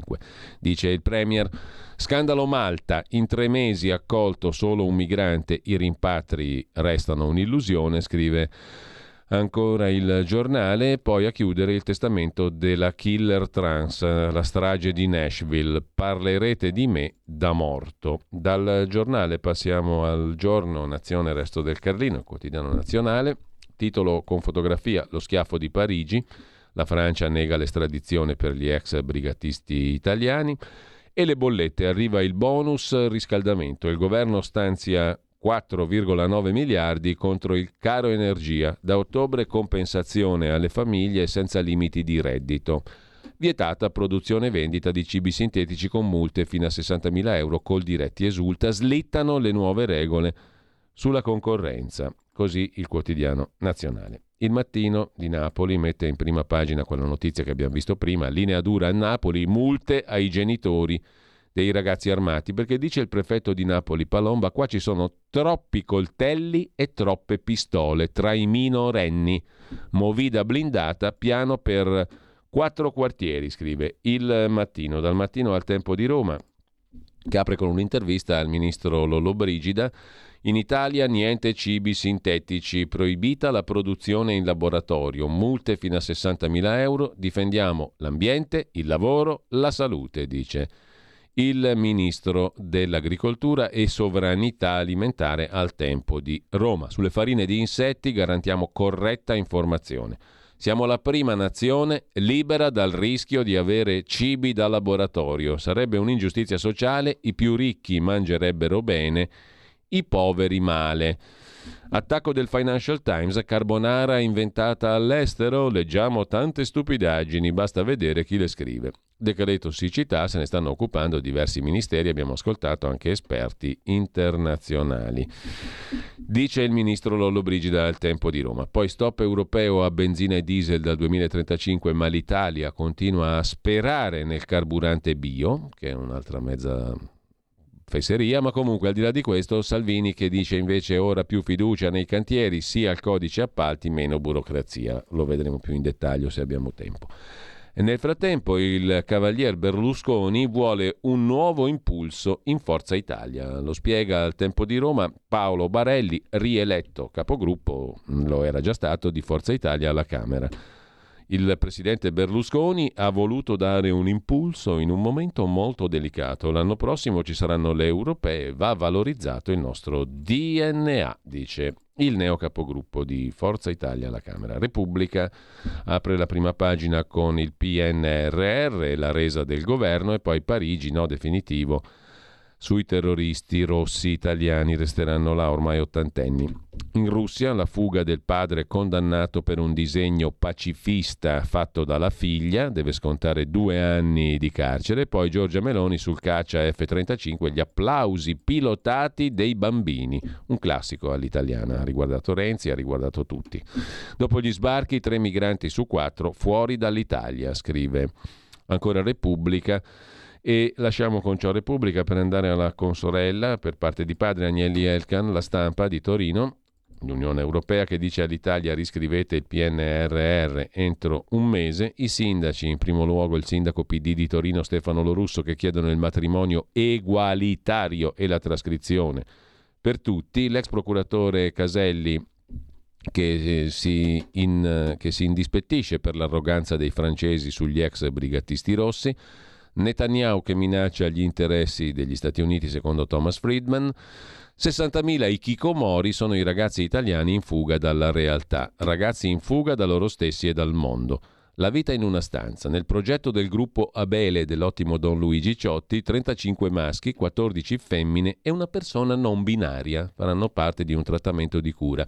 Ma ce ne sono 60.000 di ikikomori, cioè di giovani che non escono dalla stanza e stanno davanti al computer. Israele ci ricorda cos'è la democrazia, sottolinea Tania Groppi, sempre dalla stampa, e poi la questione delle RSA per gli anziani, la multinazionale che paga meno di 5 euro, è quella fondata dal De Benedetti, di cui sopra il buongiorno di Mattia Feltri, segnatevi la data. Segnatevela allora, prendete il lapis e il taccuino. I primi giorni del dicembre del 20, la Börsenzeitung, attenzione, giornale di riferimento della Banca Centrale Tedesca, definì l'Italia di Giuseppe Conte una polveriera in grado di far saltare l'Eurozona. Era uno dei tanti segnali. Tre mesi dopo a Palazzo Chigi c'era Mario Draghi. Conte aveva avuto un ruolo importante nell'istituzione del Recovery Fund, del PNRR ma i diffusi dubbi sulle sue capacità di impiegare oltre 200 miliardi a fondo perduto e tasso agevolato, arrivati dagli altri paesi europei e non dalla Luna, stabilirono la sua fine. Com'è che ogni anno noi diamo molto di più di quello che abbiamo ricevuto e negli anni abbiamo accumulato un passivo enorme rispetto all'Unione Europea perché diamo sempre molto più di quello che riceviamo e abbiamo ricevuto, per cui saremmo in credito. No, invece ce li hanno regalati gli altri, i miliardi del PNRR, i quali andranno restituiti, quindi non sono un regalo, dobbiamo ripagarci il debito. Che bello! Abbiamo sempre dato molto più di quello che abbiamo ricevuto, quindi eravamo in credito. Ci sono stati dati dei soldi, ha debito e quindi dobbiamo ripagare anche il debito. A me mi sembra un affarone, come direbbe il conte Oliver del mitico gruppo TNT. Un affarone. Ieri il ministro Raffaele Fitto ha confessato l'impossibilità di portare a termine alcuni progetti previsti entro il giugno 2026. È matematico ed è scientifico, ha detto Fitto. Rispetto a Conte, Giorgia Meloni ha due vantaggi. Non c'è un Draghi pronto all'uso e ha una legittimazione popolare, una coalizione compatta che Giuseppi non aveva. Ma quanto l'immigrazione, può fare al consenso di Meloni, il recovery può fare alla sua credibilità, scrive Mattia Feltri. L'ammissione di Fitto porta in capo a Meloni tutte le diffidenze riservate a Conte all'epoca. Intanto quasi sicuramente perdiamo un bel po' di denaro, poi sarà molto più difficile per il governo sovranista andare a Bruxelles a chiedere vincoli di bilancio un po' più laschi o addirittura portare avanti ipotesi di debito comune, cioè contratto dall'Unione Europea anziché dagli Stati per tenere in piedi le economie nazionali. Insomma, conclude Mattia Feltri, se volevate una data in cui Giorgia Meloni e i suoi avrebbero cominciato a incartarsi nelle loro gutturali velleità, scrive l'impareggiabile Mattia Feltri, eccola qui la data, è già qui, è arrivata, è oggi. La Meloni e i suoi si sono incartati nelle loro gutturali velleità, perché questi emettono rutti, non parole, essendo di destra. Con ciò lasciamo la stampa, andiamo a vedere la prima pagina della verità di Maurizio Belpietro che incredibilmente apre sui vaccini. Il capo di AIFA, zitti sui danni, altrimenti si uccide il vaccino. Esplosive mail interne all'Agenzia del Farmaco Italiana, l'AIFA, svelate da fuori dal coro. L'agghiacciante risposta del capo dell'AIFA Magrini al dirigente che nel marzo 21 gli segnalava un evidente eccesso di mortalità cardiovascolare per AstraZeneca nella fascia di età intorno ai 50 anni. Insabbiati pure i dati sugli effetti avversi del siero sui guariti, noti da gennaio. Vogliamo dirlo che tante persone lamentano malesseri dopo aver fatto tre dosi di vaccino o due o comunque dopo i vaccini? E diciamolo finalmente, più morti per malattie al cuore dopo le dosi. L'Istat inglese lo ha ammesso, scrive Alessandro Rico oggi sulla verità aumento dei rischi cardiovascolari per le giovani donne che hanno ricevuto AstraZeneca o J&J. Altri studiosi però mostrano che il problema riguarda tutti gli under 29, inclusi quelli con il booster, la dose di richiamo, e i numeri della Florida confermano l'anomalia. C'è del marcio in Vaccinlandia. Maurizio Belpietro si occupa del muro di silenzio, ma noi non ci fermiamo, vogliamo certezze. All'Agenzia del Farmaco non erano preoccupati che i vaccini facessero male agli italiani, ma che la pubblicità negativa, provocata dagli effetti avversi, registrati fin dalle prime somministrazioni, nuocesse gravemente alla reputazione dei vaccini. Noi non ci fermiamo, vogliamo risposte, scrive il direttore della Verità, da chi ha ignorato la salute dei cittadini e ora sta in silenzio. I vertici e l'ex capo dell'Agenzia del Farmaco tacciono su quanto sta emergendo, ma errori e bugie non si possono dimenticare. Le chat rivelate dalla verità sono esplosive, eppure non si registra alcuna reazione né dal Ministero né dalle Virostar, che dal 2020 ciarlano in tv a reti unificate. Zitti sui danni o si uccide il vaccino, diceva il capo dell'Agenzia Italiana del Farmaco. Taglio alto s'affaccia timidamente Marcello Veneziani nel suo commento alla grande falsificazione del reato di tortura, una legge intimidatoria, e poi a centropagina il governo mette 4 miliardi e 900 milia, milion, milioni, milioncini, milionucci, milionelli di euro sulle bollette.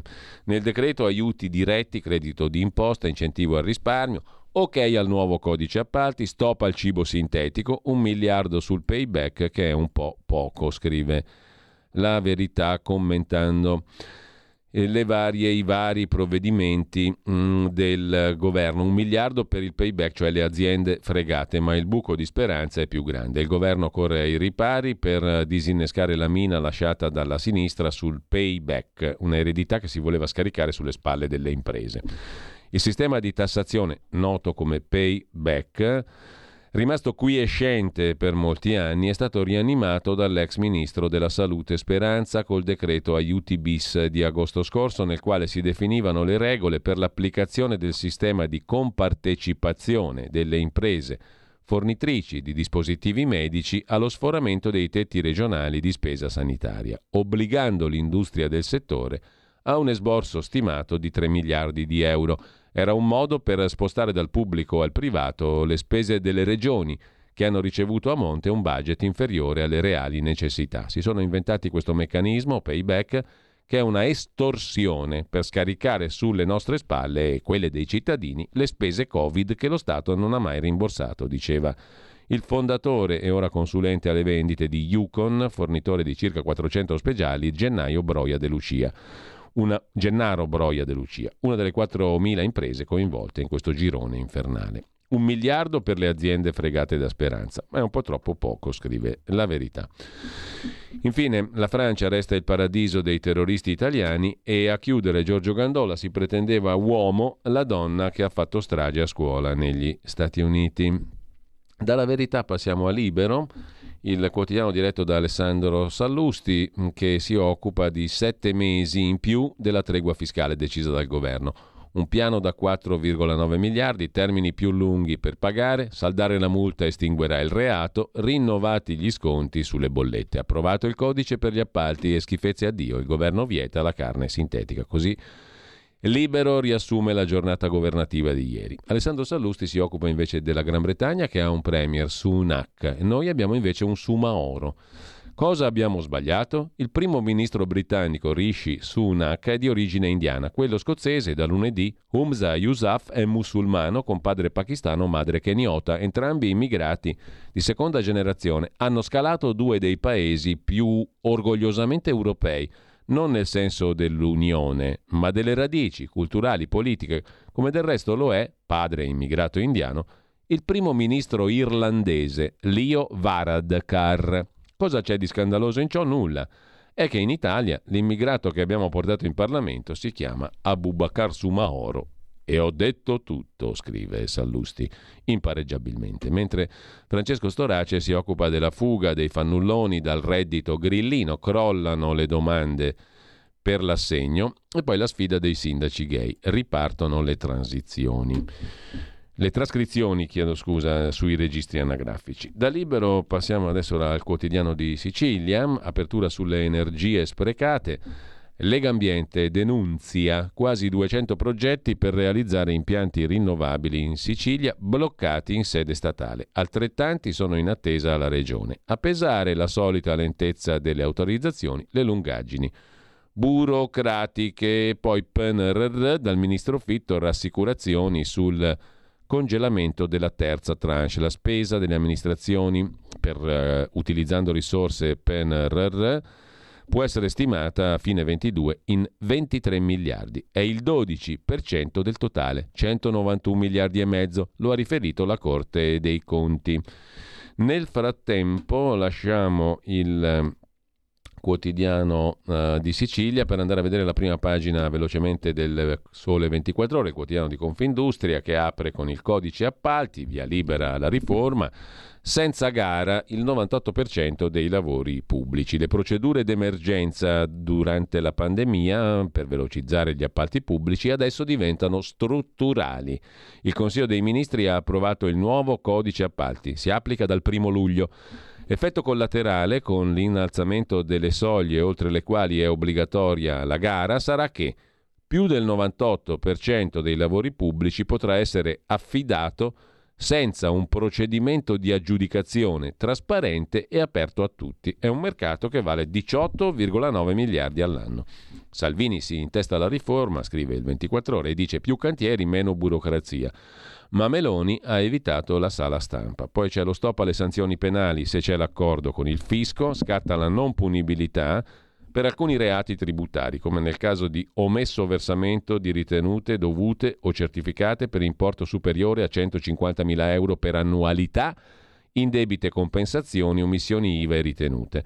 È necessario dimostrare di non avere superato le soglie di punibilità e versare l'imposta, così scatta la non punibilità è una delle novità del decreto bollette, atteso oggi in Gazzetta Ufficiale. Poi c'è un'altra notizia dalla prima pagina del Sole 24 ore.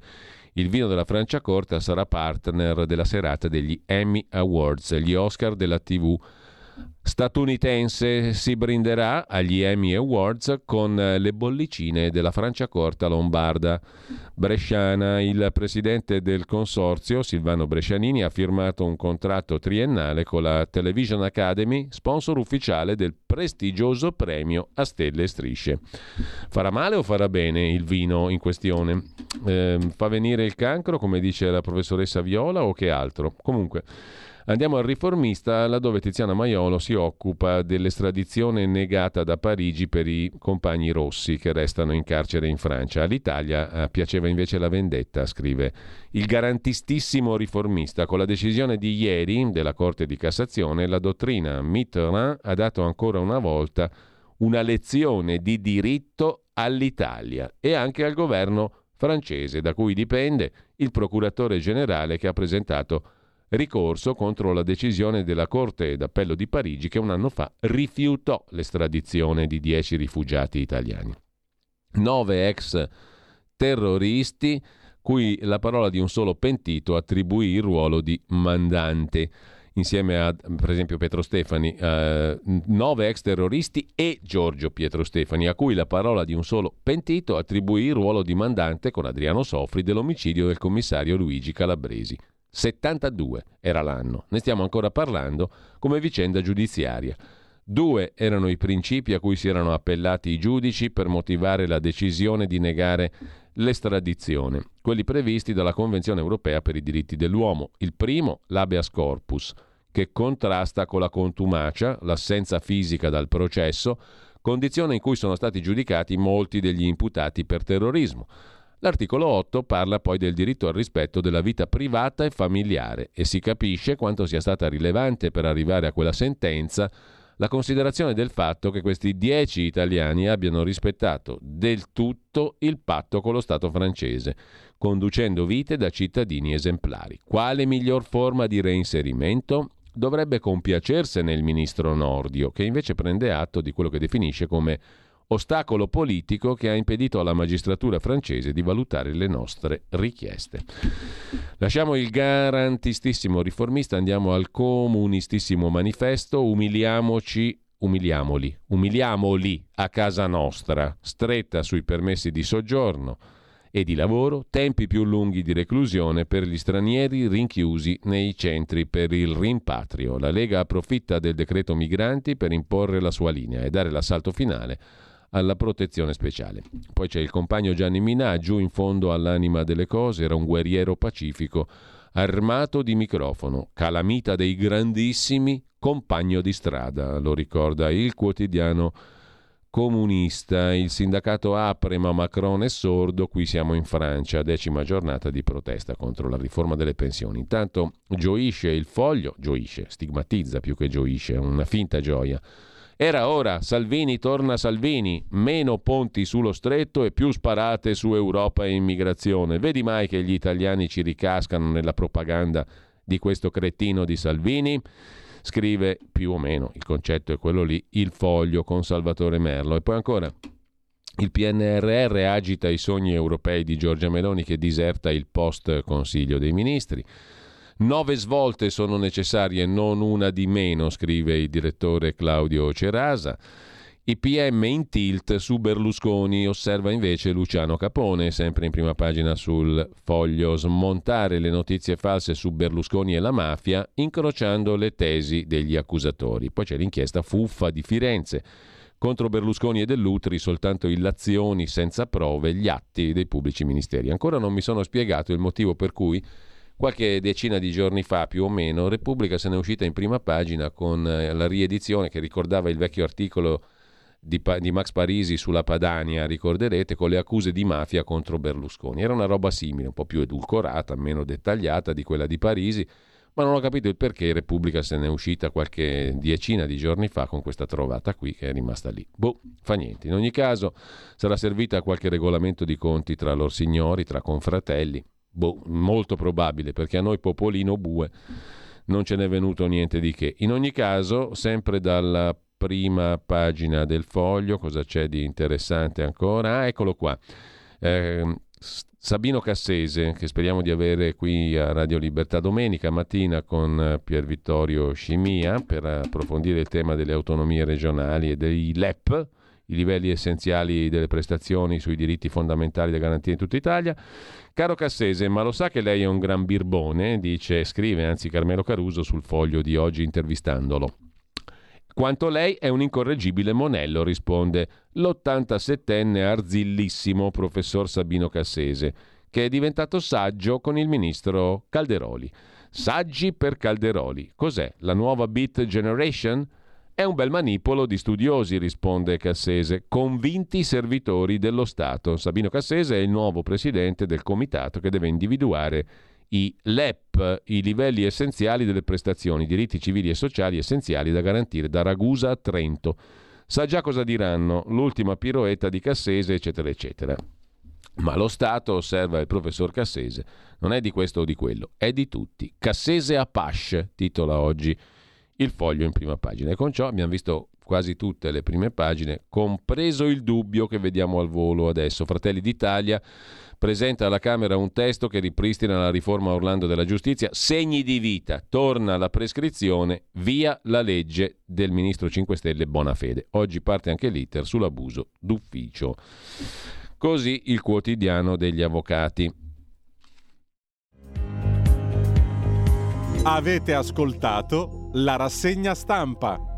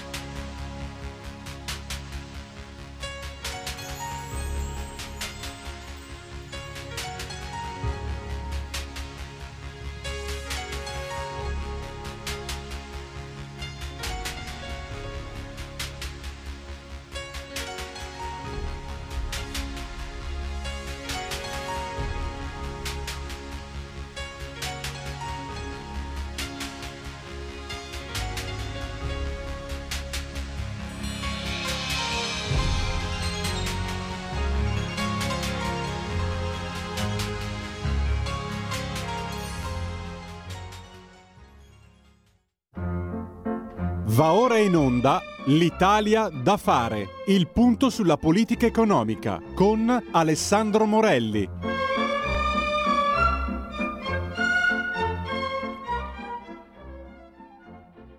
E il 29 marzo del 43 nasceva Vangelis a Volos in Grecia. Avete sicuramente riconosciuto il brano musicale che il nostro calendario musicale ci ha messo sotto le orecchie questa mattina.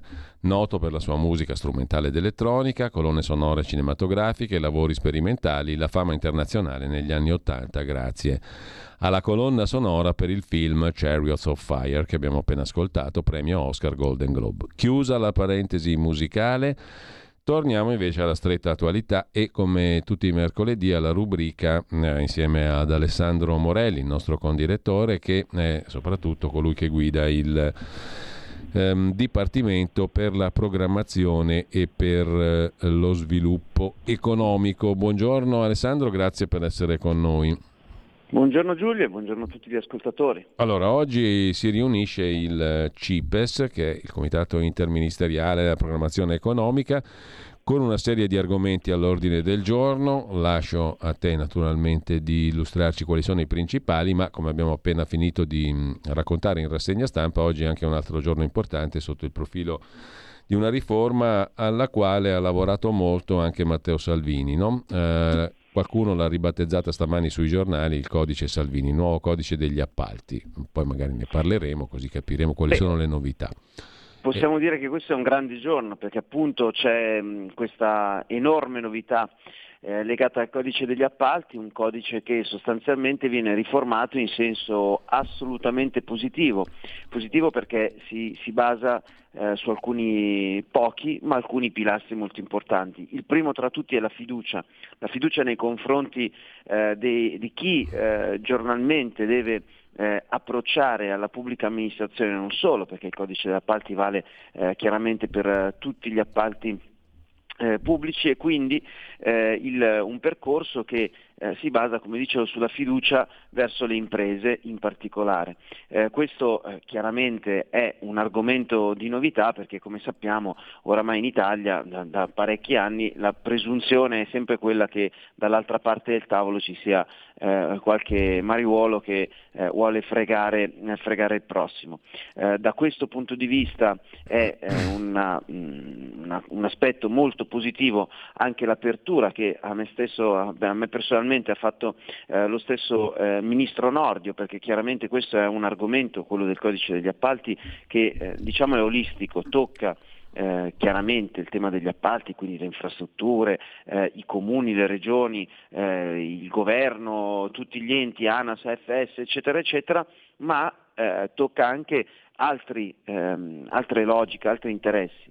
In particolare Nordio, Ministro della Giustizia, eh, si è messo a disposizione per eh, fare in modo che, eh, appunto, visto che uno eh, dei pilastri è quello della fiducia e quindi il pubblico si approccia con fiducia eh, verso il privato, eh, dando eh, delle ottime opportunità eh, di lavoro, di crescita dell'economia, di ehm, nuova eh, realizzazione di posti di lavoro, dall'altra parte però eh, ci deve essere un'adeguata risposta appunto da parte dello Stato della cosa pubblica rispetto a, alla, a una questione che ho accennato, e cioè che mm. comunque statisticamente qualche, qualcuno possa cercare di fare il furbetto e quindi su questo anche Nordio eh, si è messo a totale disposizione. Insomma, un percorso che vede il governo ancora una volta unito, che, che se ne dica con le polemiche e il karaoke e questo mm. e quell'altro, che eh, francamente insomma, mm, sono argomenti Giulio che noi da giornalisti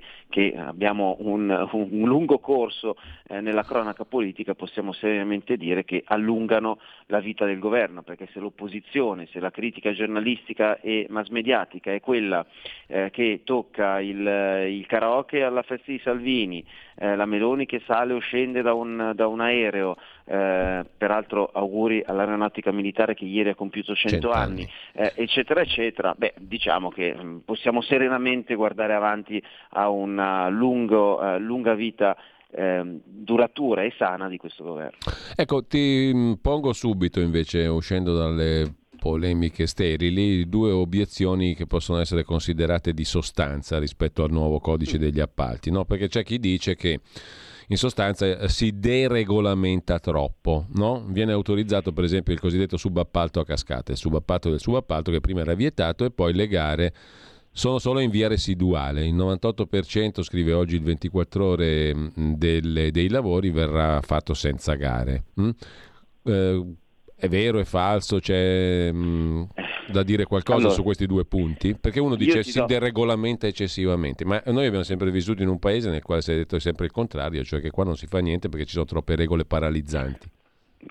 Ecco, insomma, hai già, dato, hai già, dato, una risposta. Il problema qual è? È trovare un ragionevole equilibrio tra eh, appunto un'apertura a questa fiducia a cui facevo riferimento, eh, logicamente a una eh, nuova eh, e seria eh, presa d'atto che eh, purtroppo, eh, ma questo ribadisco è statistico, non avviene in Italia, non avviene in Germania, arriva, avviene nel mondo, avviene nell'umano. Su fatto 100 eh, gli appalti sicuramente statisticamente c'è una piccolissima percentuale di qualcuno che cerca di fare il furbo. Quel qualcuno deve essere pizzicato chiaramente e adeguatamente punito. Ma questo lasciamolo un attimo a latere rispetto a, alla tua domanda.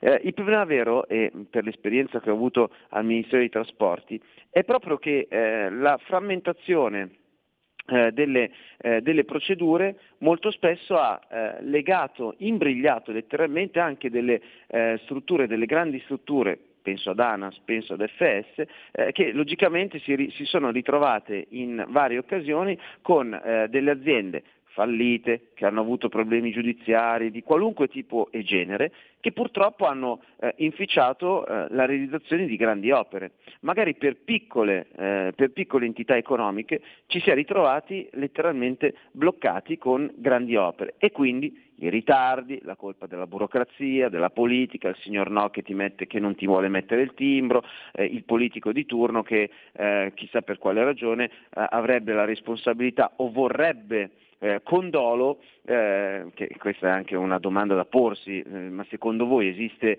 un politico qualunque, di qualunque schieramento, di qualunque territorio, che realisticamente potrebbe pensare di voler rallentare l'operatività eh, di eh, aziende, di, di, imprese, eccetera, per non avere un'opera. Cioè, qua siamo veramente nella, nella categoria, eh, caro Giulio, dell'assurdo.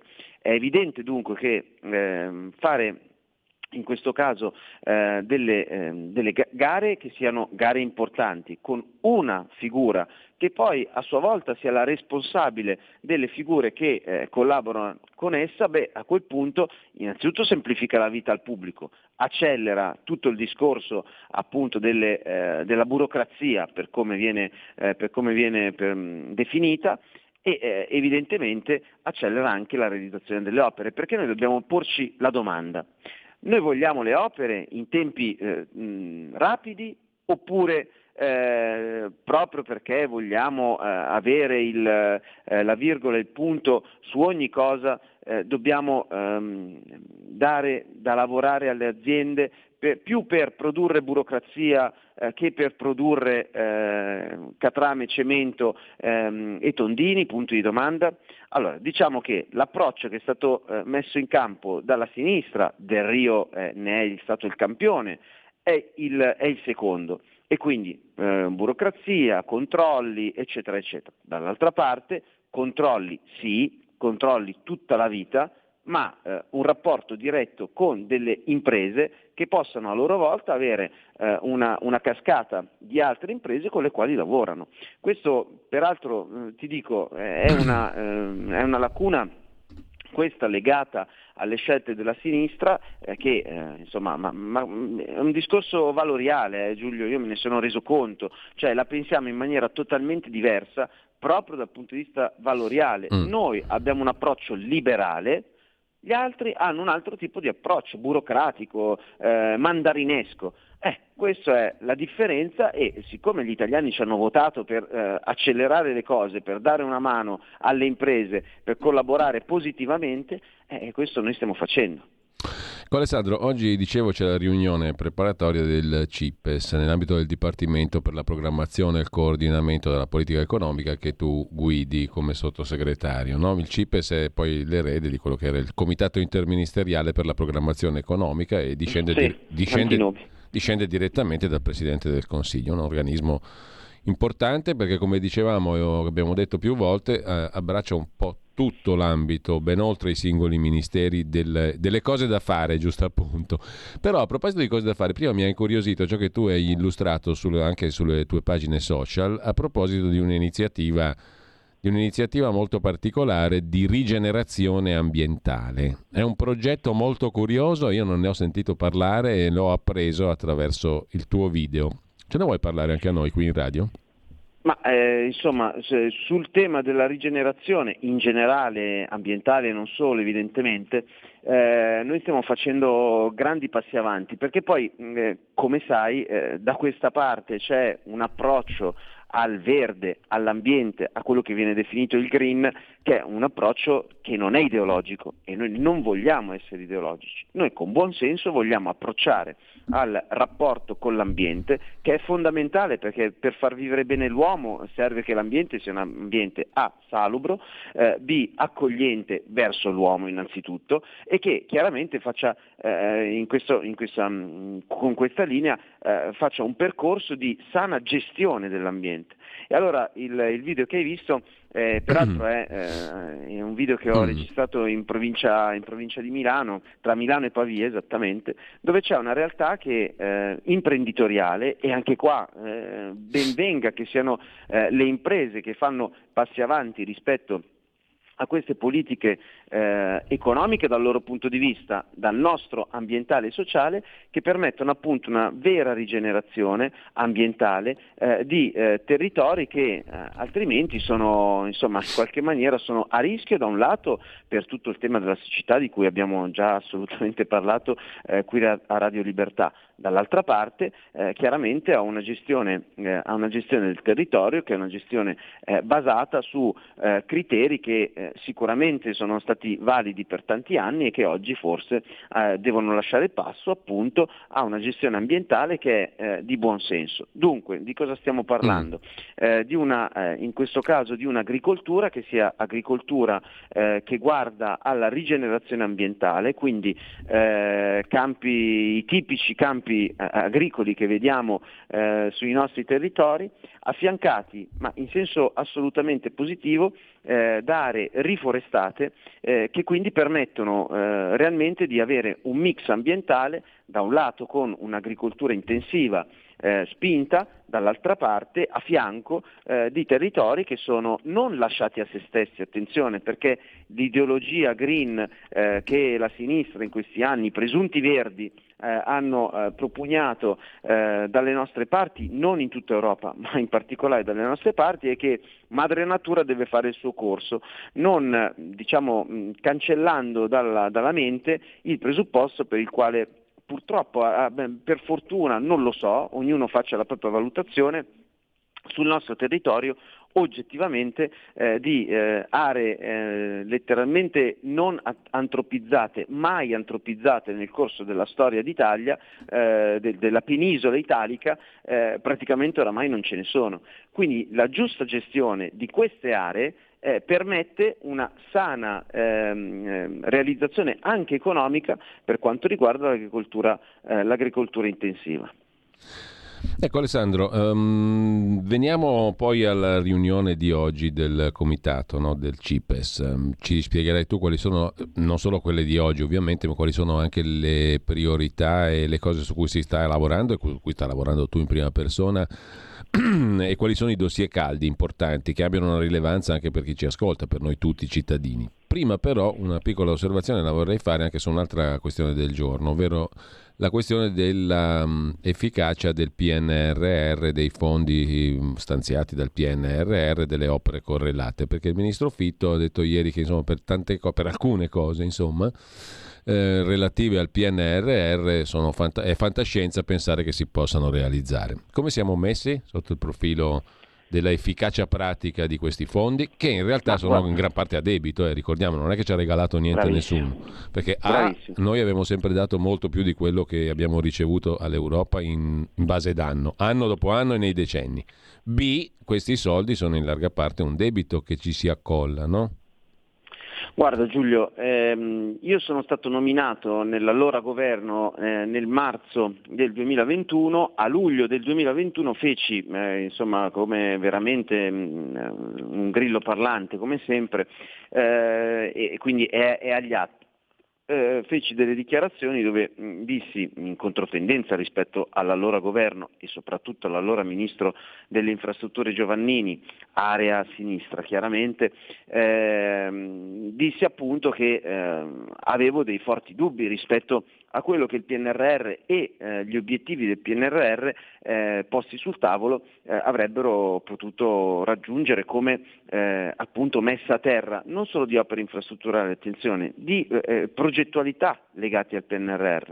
Non perché io voglia fare la Cassandra, ma semplicemente con l'esperienza amministrativa che grazie alla Lega ho potuto fare in questi anni, guardo le carte, mi rapporto con gli enti locali e non solo e insomma diciamo che eh, oramai mi posso permettere di, avere, eh, di valutare ed avere una percezione rispetto a quelle che sono le cose fattibili, le cose sulle quali magari c'è qualche criticità o dubbio e le cose veramente infattibili.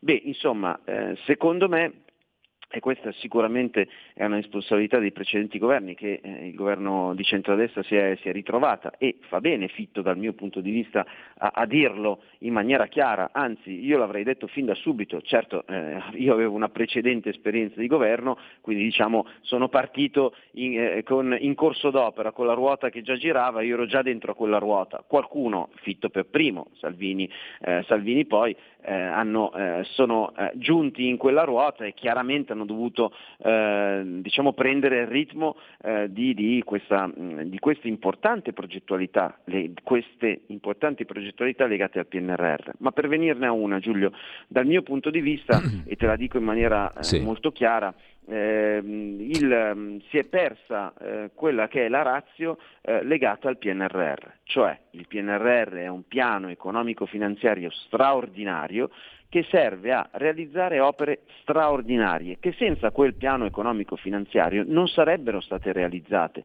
penso chiaramente alla, al tema dell'alta eh, velocità verso il sud, la, il tema della diga foranea di Genova, stiamo parlando di oltre un miliardo di euro eh, eh, collegato chiaramente a questo, a questo, argomento. Penso a una serie di altre iniziative ehm, infrastrutturali, ribadisco, non solo materiali, anche immateriali, eh, quindi anche delle progettualità che riguardano l'aggiornamento, eh, i corsi di formazione, la, eh, il, il, il, l'industria 4.0 e la, ehm, in generale la gestione della cosa pubblica eh, in senso assolutamente più eh, digitale, moderno, eccetera, eccetera.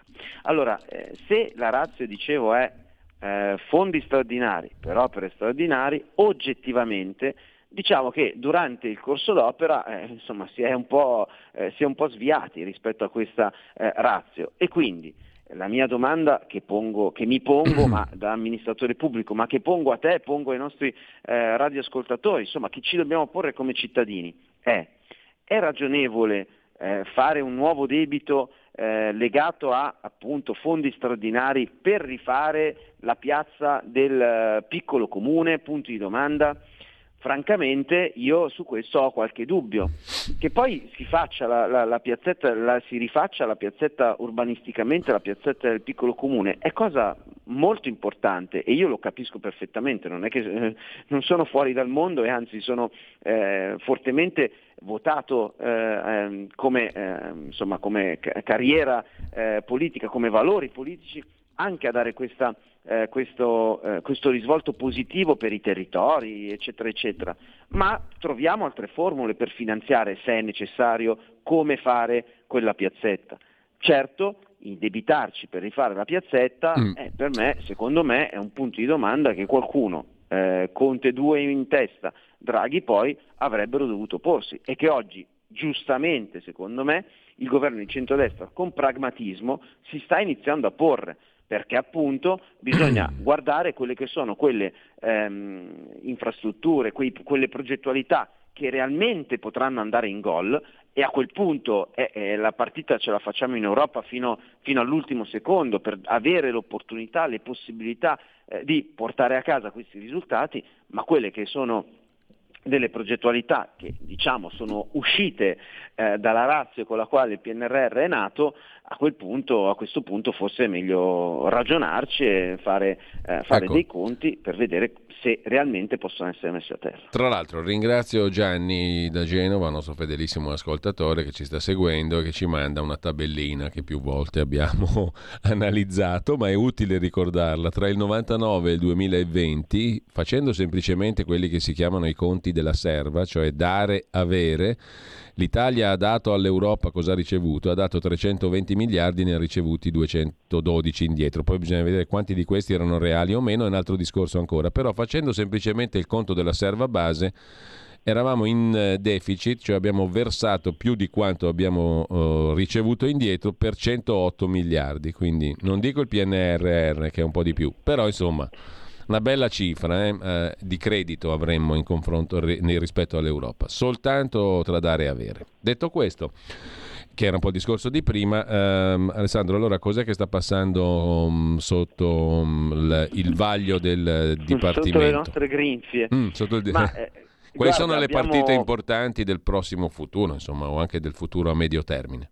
Beh, guarda, eh, abbiamo delle, chiaramente delle opere infrastrutturali molto importanti perché eh, parliamo della, eh, del sì definitivo per eh, il- l'attraversamento di Vicenza eh, per quanto riguarda l'alta velocità, alta capacità, che è una di quelle, eh, di quelle tranche che finalmente riuscirà a chiudere tutto il cerchio legato appunto all'alta velocità che eh, tocca le regioni del nord. Quindi eh, una, un'opera complicata, molto complicata perché stiamo parlando di alta velocità, quindi di una infrastruttura molto pesante che attraversa una città, una città esistente. Quindi diciamo che eh, su questo eh, chiaramente ci sono stati e ci sono ancora eh, insomma, de- grosse eh, interlocuzioni con le amministrazioni pubbliche, una seconda tranche di questo attraversamento che esce da Vicenza è ancora eh, in fase di discussione eh, con eh, le amministrazioni locali e quindi l'auspicio è che comunque entro eh, il mandato governativo eh, si possa concludere quest'iter. Poi c'è un tema molto importante che è la Torino-Lione, quindi la famosa TAV eh, che ci collega alla Francia perché eh, sostanzialmente eh, c'è eh, l'avvio della realizzazione di, di, una, di un uh, ulteriore lotto costruttivo del tunnel di base che è peraltro il suo completamento e quindi eh, si continua il percorso di realizzazione della TAV che è esattamente coerente peraltro con appunto l'alta velocità che eh, attraversa Vicenza, che è un interesse nazionale perché sicuramente eh, i milanesi, i torinesi, eh, le persone che da eh, nord-ovest vogliono andare verso nord-est chiaramente hanno, eh, impiegheranno meno tempo e quindi eh, saranno, miglioreranno la loro qualità della vita eh, perché eh, chiaramente con l'alta velocità eh, è inutile spiegarlo, ma dall'altra parte eh, è coerente con eh, gli assi europei che- di cui insomma è inutile che io stia a ricordare l'importanza. Poi ci sono eh, sostanzialmente delle rimodulazioni per quanto riguarda Pedemontana Lombarda, un'altra iniziativa che eh, Regione Lombardia, eh, sulla quale Regione Lombardia ha puntato molto e come sappiamo sta eh, in parte diventata realtà e dall'altra parte ci sono eh, importanti progettualità e finanziamenti legati alla conclusione eh, di questa opera e poi ci sono eh, chiaramente tutti i temi che riguardano la cultura in particolare perché si parla di deposito e restauro dei reperti archeologici eh, della linea C della metropolitana eh, di Roma, un- dei valori inestimabili dal punto di vista culturale che vengono difesi in questo caso nella realizzazione delle infrastrutture e questa è l'ennesima prova che la realizzazione di infrastruttura e la presenza eh, di, in questo caso, beni culturali, potremmo allargare il ragionamento anche ai beni ambientali, eh, possono assolutamente convivere. E questo dimostra che, ancora una volta, che con il buon senso e la convivenza tra un'infrastruttura fondamentale per una, per una città come Roma, e cioè una nuova tratta di metropolitana, e dall'altra parte dei reperti archeologici ritrovati durante l'esecuzione dei lavori, eh, è un connubio che permette, uno, anche qua di migliorare la qualità della vita dei nostri concittadini, due, di valorizzare dei beni culturali e archeologici importantissimi in questo caso, eh, che eh, senza questa nuova infrastruttura non solo non si sarebbero ritrovati, ma non sarebbero neanche visibili.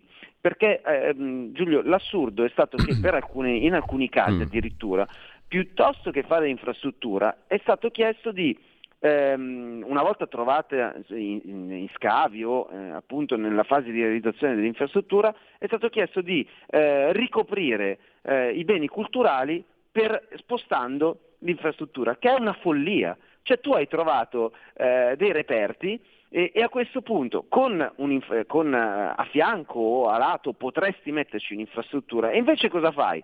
Per mh, dar fastidio a tutti quanti, copri eh, il bene culturale e dall'altra parte imponi di spostare l'infrastruttura. Capisci che eh, ci, abbiamo- ci hanno perso sia eh, i cittadini per la loro qualità della vita, e cioè avere infrastrutture che siano efficaci ed efficienti, e dall'altra parte non, non approfitti neanche del bene culturale. Beh, io non so fino ad ora eh, dove, dove vivessero questi personaggi che appunto ci obbligavano a queste follie, però eh, confermo que- il fatto che si stia valu- valorizzando invece per la metro C di Roma eh, tutto quello che si sta trovando dimostra che con il buon senso si può trovare un, un ragionevole equilibrio nella realizzazione di importanti infrastrutture da un lato e valorizzazione culturale. Infine c'è eh, c'è una, da, da, parte del Ministero della Salute eh, un'importante eh, informativa per quanto riguarda eh, l'istituto zooprofilattico dell'Abruzzo, eccetera, perché eh, quei territori, come sappiamo, insomma, sono eh, molto importanti dal punto di vista eh, zootecnico e quindi economia vera eh, per il Paese. c'è anche la ricostruzione del sisma dell'Abruzzo perché in questo caso eh, parliamo di edifici scolastici per la città dell'Aquila e eh, le aree colpite da, dal sisma del 2009 sul quale eh, ancora ci sono eh, chiaramente eh, lavori in corso mm. e, eh, e, quindi su questo mh, mm, diciamo, diamo uno spunto in più, in questo caso sul settore della, dell'educazione e della scuola per dare a quei territori la possibilità di non essere abbandonati ai nostri concittadini.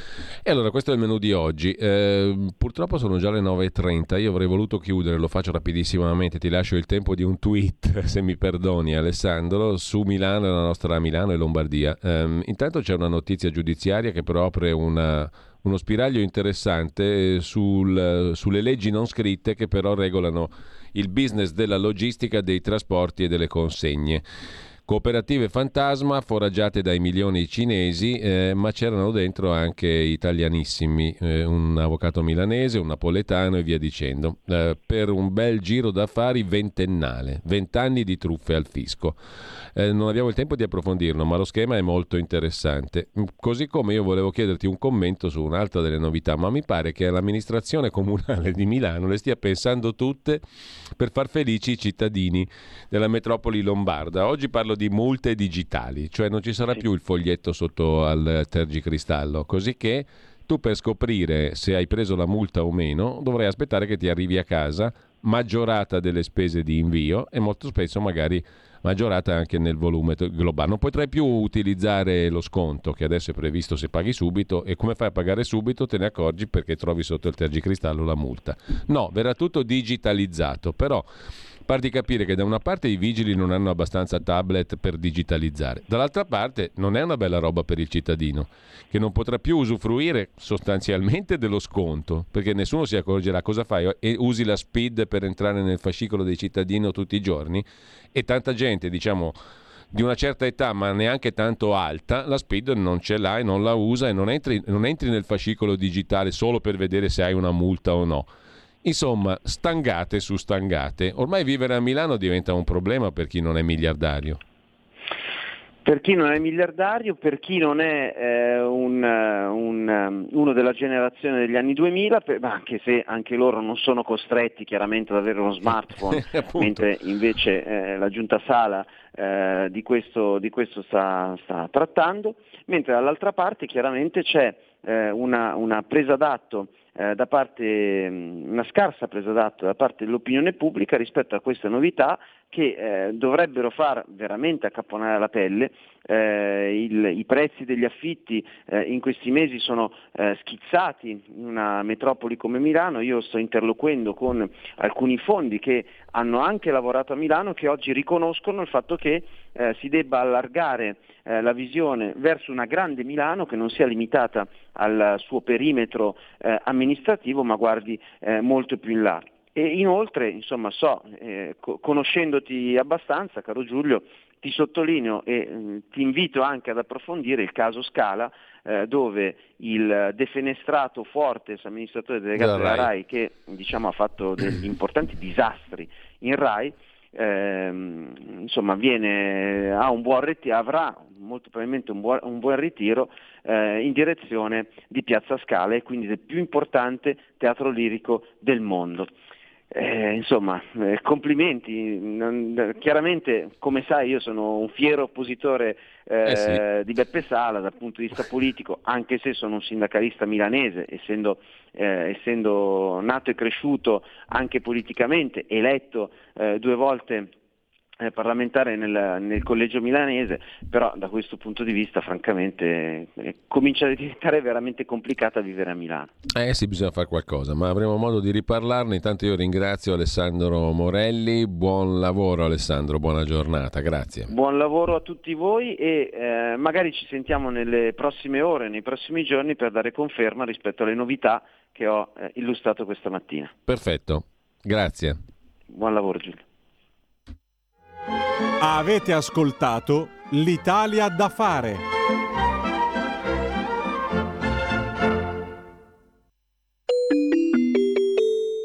Qui Parlamento. Noi oggi con convinzione diciamo sì a questo provvedimento, che purtroppo ha le sue origini in una terribile tragedia, ma che permette al nostro Paese di mostrare uno dei suoi lati migliori, il grande cuore della sua popolazione. L'accoglienza, la solidarietà, la generosità sono tratti distintivi della nostra gente, del nostro popolo, delle nostre comunità che sanno aprire le braccia quando si trovano di fronte a persone che scappano dalla guerra, dalla morte, dalla distruzione di tutta la propria vita. Su questo dubbi non ce ne sono sono, perché il nostro Paese ha sempre dato prova di essere solidale e altruista con i profughi. E qui a differenza di altre situazioni, che che se ne dica, abbiamo a che fare con veri profughi, con persone che abbandonano il proprio paese perché davvero temono per la propria vita. Per questo credo che prima di tutto vadano ringraziati tutti quei comuni, tutti quei sindaci, tutte quelle comunità che soprattutto nelle regioni del nord, che spesso vengono tacciate di egoismo, hanno immediatamente, senza tentennamenti, dato la propria disponibilità per accogliere uomini, ma soprattutto famiglie, donne e bambini ucraini che scappano dalla guerra. E lo hanno fatto nella consapevolezza che mai e poi mai il nostro Paese e il nostro popolo potrebbero dire no a chi chiede aiuto, mai potranno girarsi dall'altra parte di fronte al dolore degli esuli che fuggono dall'aggressione russa. Con questo provvedimento noi mettiamo a disposizione tutta una serie di misure per l'accoglienza. Ad oggi si parla di circa 180.000 ucraini che sono scappati dalle bombe e dalla morte per venire nel nostro Paese. Confermiamo il via libera alla protezione temporanea una misura di carattere eccezionale dovuta alla gravità del momento che permette di garantire a tutti i profughi una tutela immediata senza il rischio di ingolfare il sistema d'asilo. E visto che parliamo di veri profughi, cosa ben diversa dai clandestini che in questi giorni sbarcano nel nostro Paese e che quindi avranno il diritto di ottenere l'asilo, rinforziamo con nuove assunzioni la Commissione nazionale per il diritto d'asilo, proprio per affrontare l'incremento di lavoro dovuto al massiccio arrivo di cittadini cittadini ucraini. E non è assolutamente vero, come è stato detto prima, che potranno usufruire della protezione temporanea solo i cittadini ucraini, perché l'articolo 2 di questo provvedimento, del provvedimento europeo che istituisce del, il, la protezione temporanea, prevede che la protezione temporanea venga data anche ad apolidi e cittadini di paesi terzi diversi dall'Ucraina che beneficiavano di protezione internazionale, di protezione nazionale equivalente in Ucraina prima del 24 febbraio del 2022. Questo cosa vuol dire? Che è scorretto, irrispettoso, oltre che falso, dire il contrario adducendo questioni colore, sul, sul colore della pelle, perché il colore della pelle non c'entra nulla. Noi stiamo salvando, aiutando e accogliendo coloro che hanno bisogno di essere accolti. Ma non solo, ci impegniamo anche ad aumentare e finanziare l'accoglienza diffusa, incentivando la collaborazione tra i comuni, gli enti e le associazioni del terzo settore e il privato, con un occhio di riguardo per i minori non accompagnati. Lo facciamo con norme nuove, ma anche mettendo a disposizione fondi, perché la solidarietà non si fa con le parole, ma con i fatti e soprattutto con i soldi. Per questo aumentiamo gli stanziamenti per i contributi di sostentamento dedicati ai profughi ucraini che hanno provveduto ad una sistemazione autonoma. Ma lo facciamo anche aumentando i fondi dati agli enti locali, spesso lasciati soli ad affrontare problemi analoghi, ma che rivestono un ruolo fondamentale ed essenziale senza dimenticarci ovviamente di tutto il sistema della prima accoglienza a carico delle strutture governative. Colleghi, la giornata di oggi può essere l'occasione anche per due ulteriori riflessioni che nascono da questo provvedimento, grazie al quale si capisce la necessità proprio per reperire i fondi indispensabili a garantire un'accoglienza dignitosa a chi scappa dalla guerra, di fermare al più presto l'invasione di clandestini nel nostro Paese, contrastando la criminalità organizzata, i trafficanti di esseri umani e chi antepone il profitto e il business dell'accoglienza al diritto alla dignità e alla vita degli stessi immigrati. Infine credo che la fuga di tante famiglie e di tanti bambini dall'inferno della guerra e del conflitto, la loro sofferenza, questa incredibile tragedia, ci facciano capire anche l'importanza di pronunciare un po' più spesso la parola pace rispetto alla parola armi. Abbiamo un obbligo morale, porre fine al conflitto e non alimentare una pericolosa escalation. Grazie Presidente. Qui Parlamento.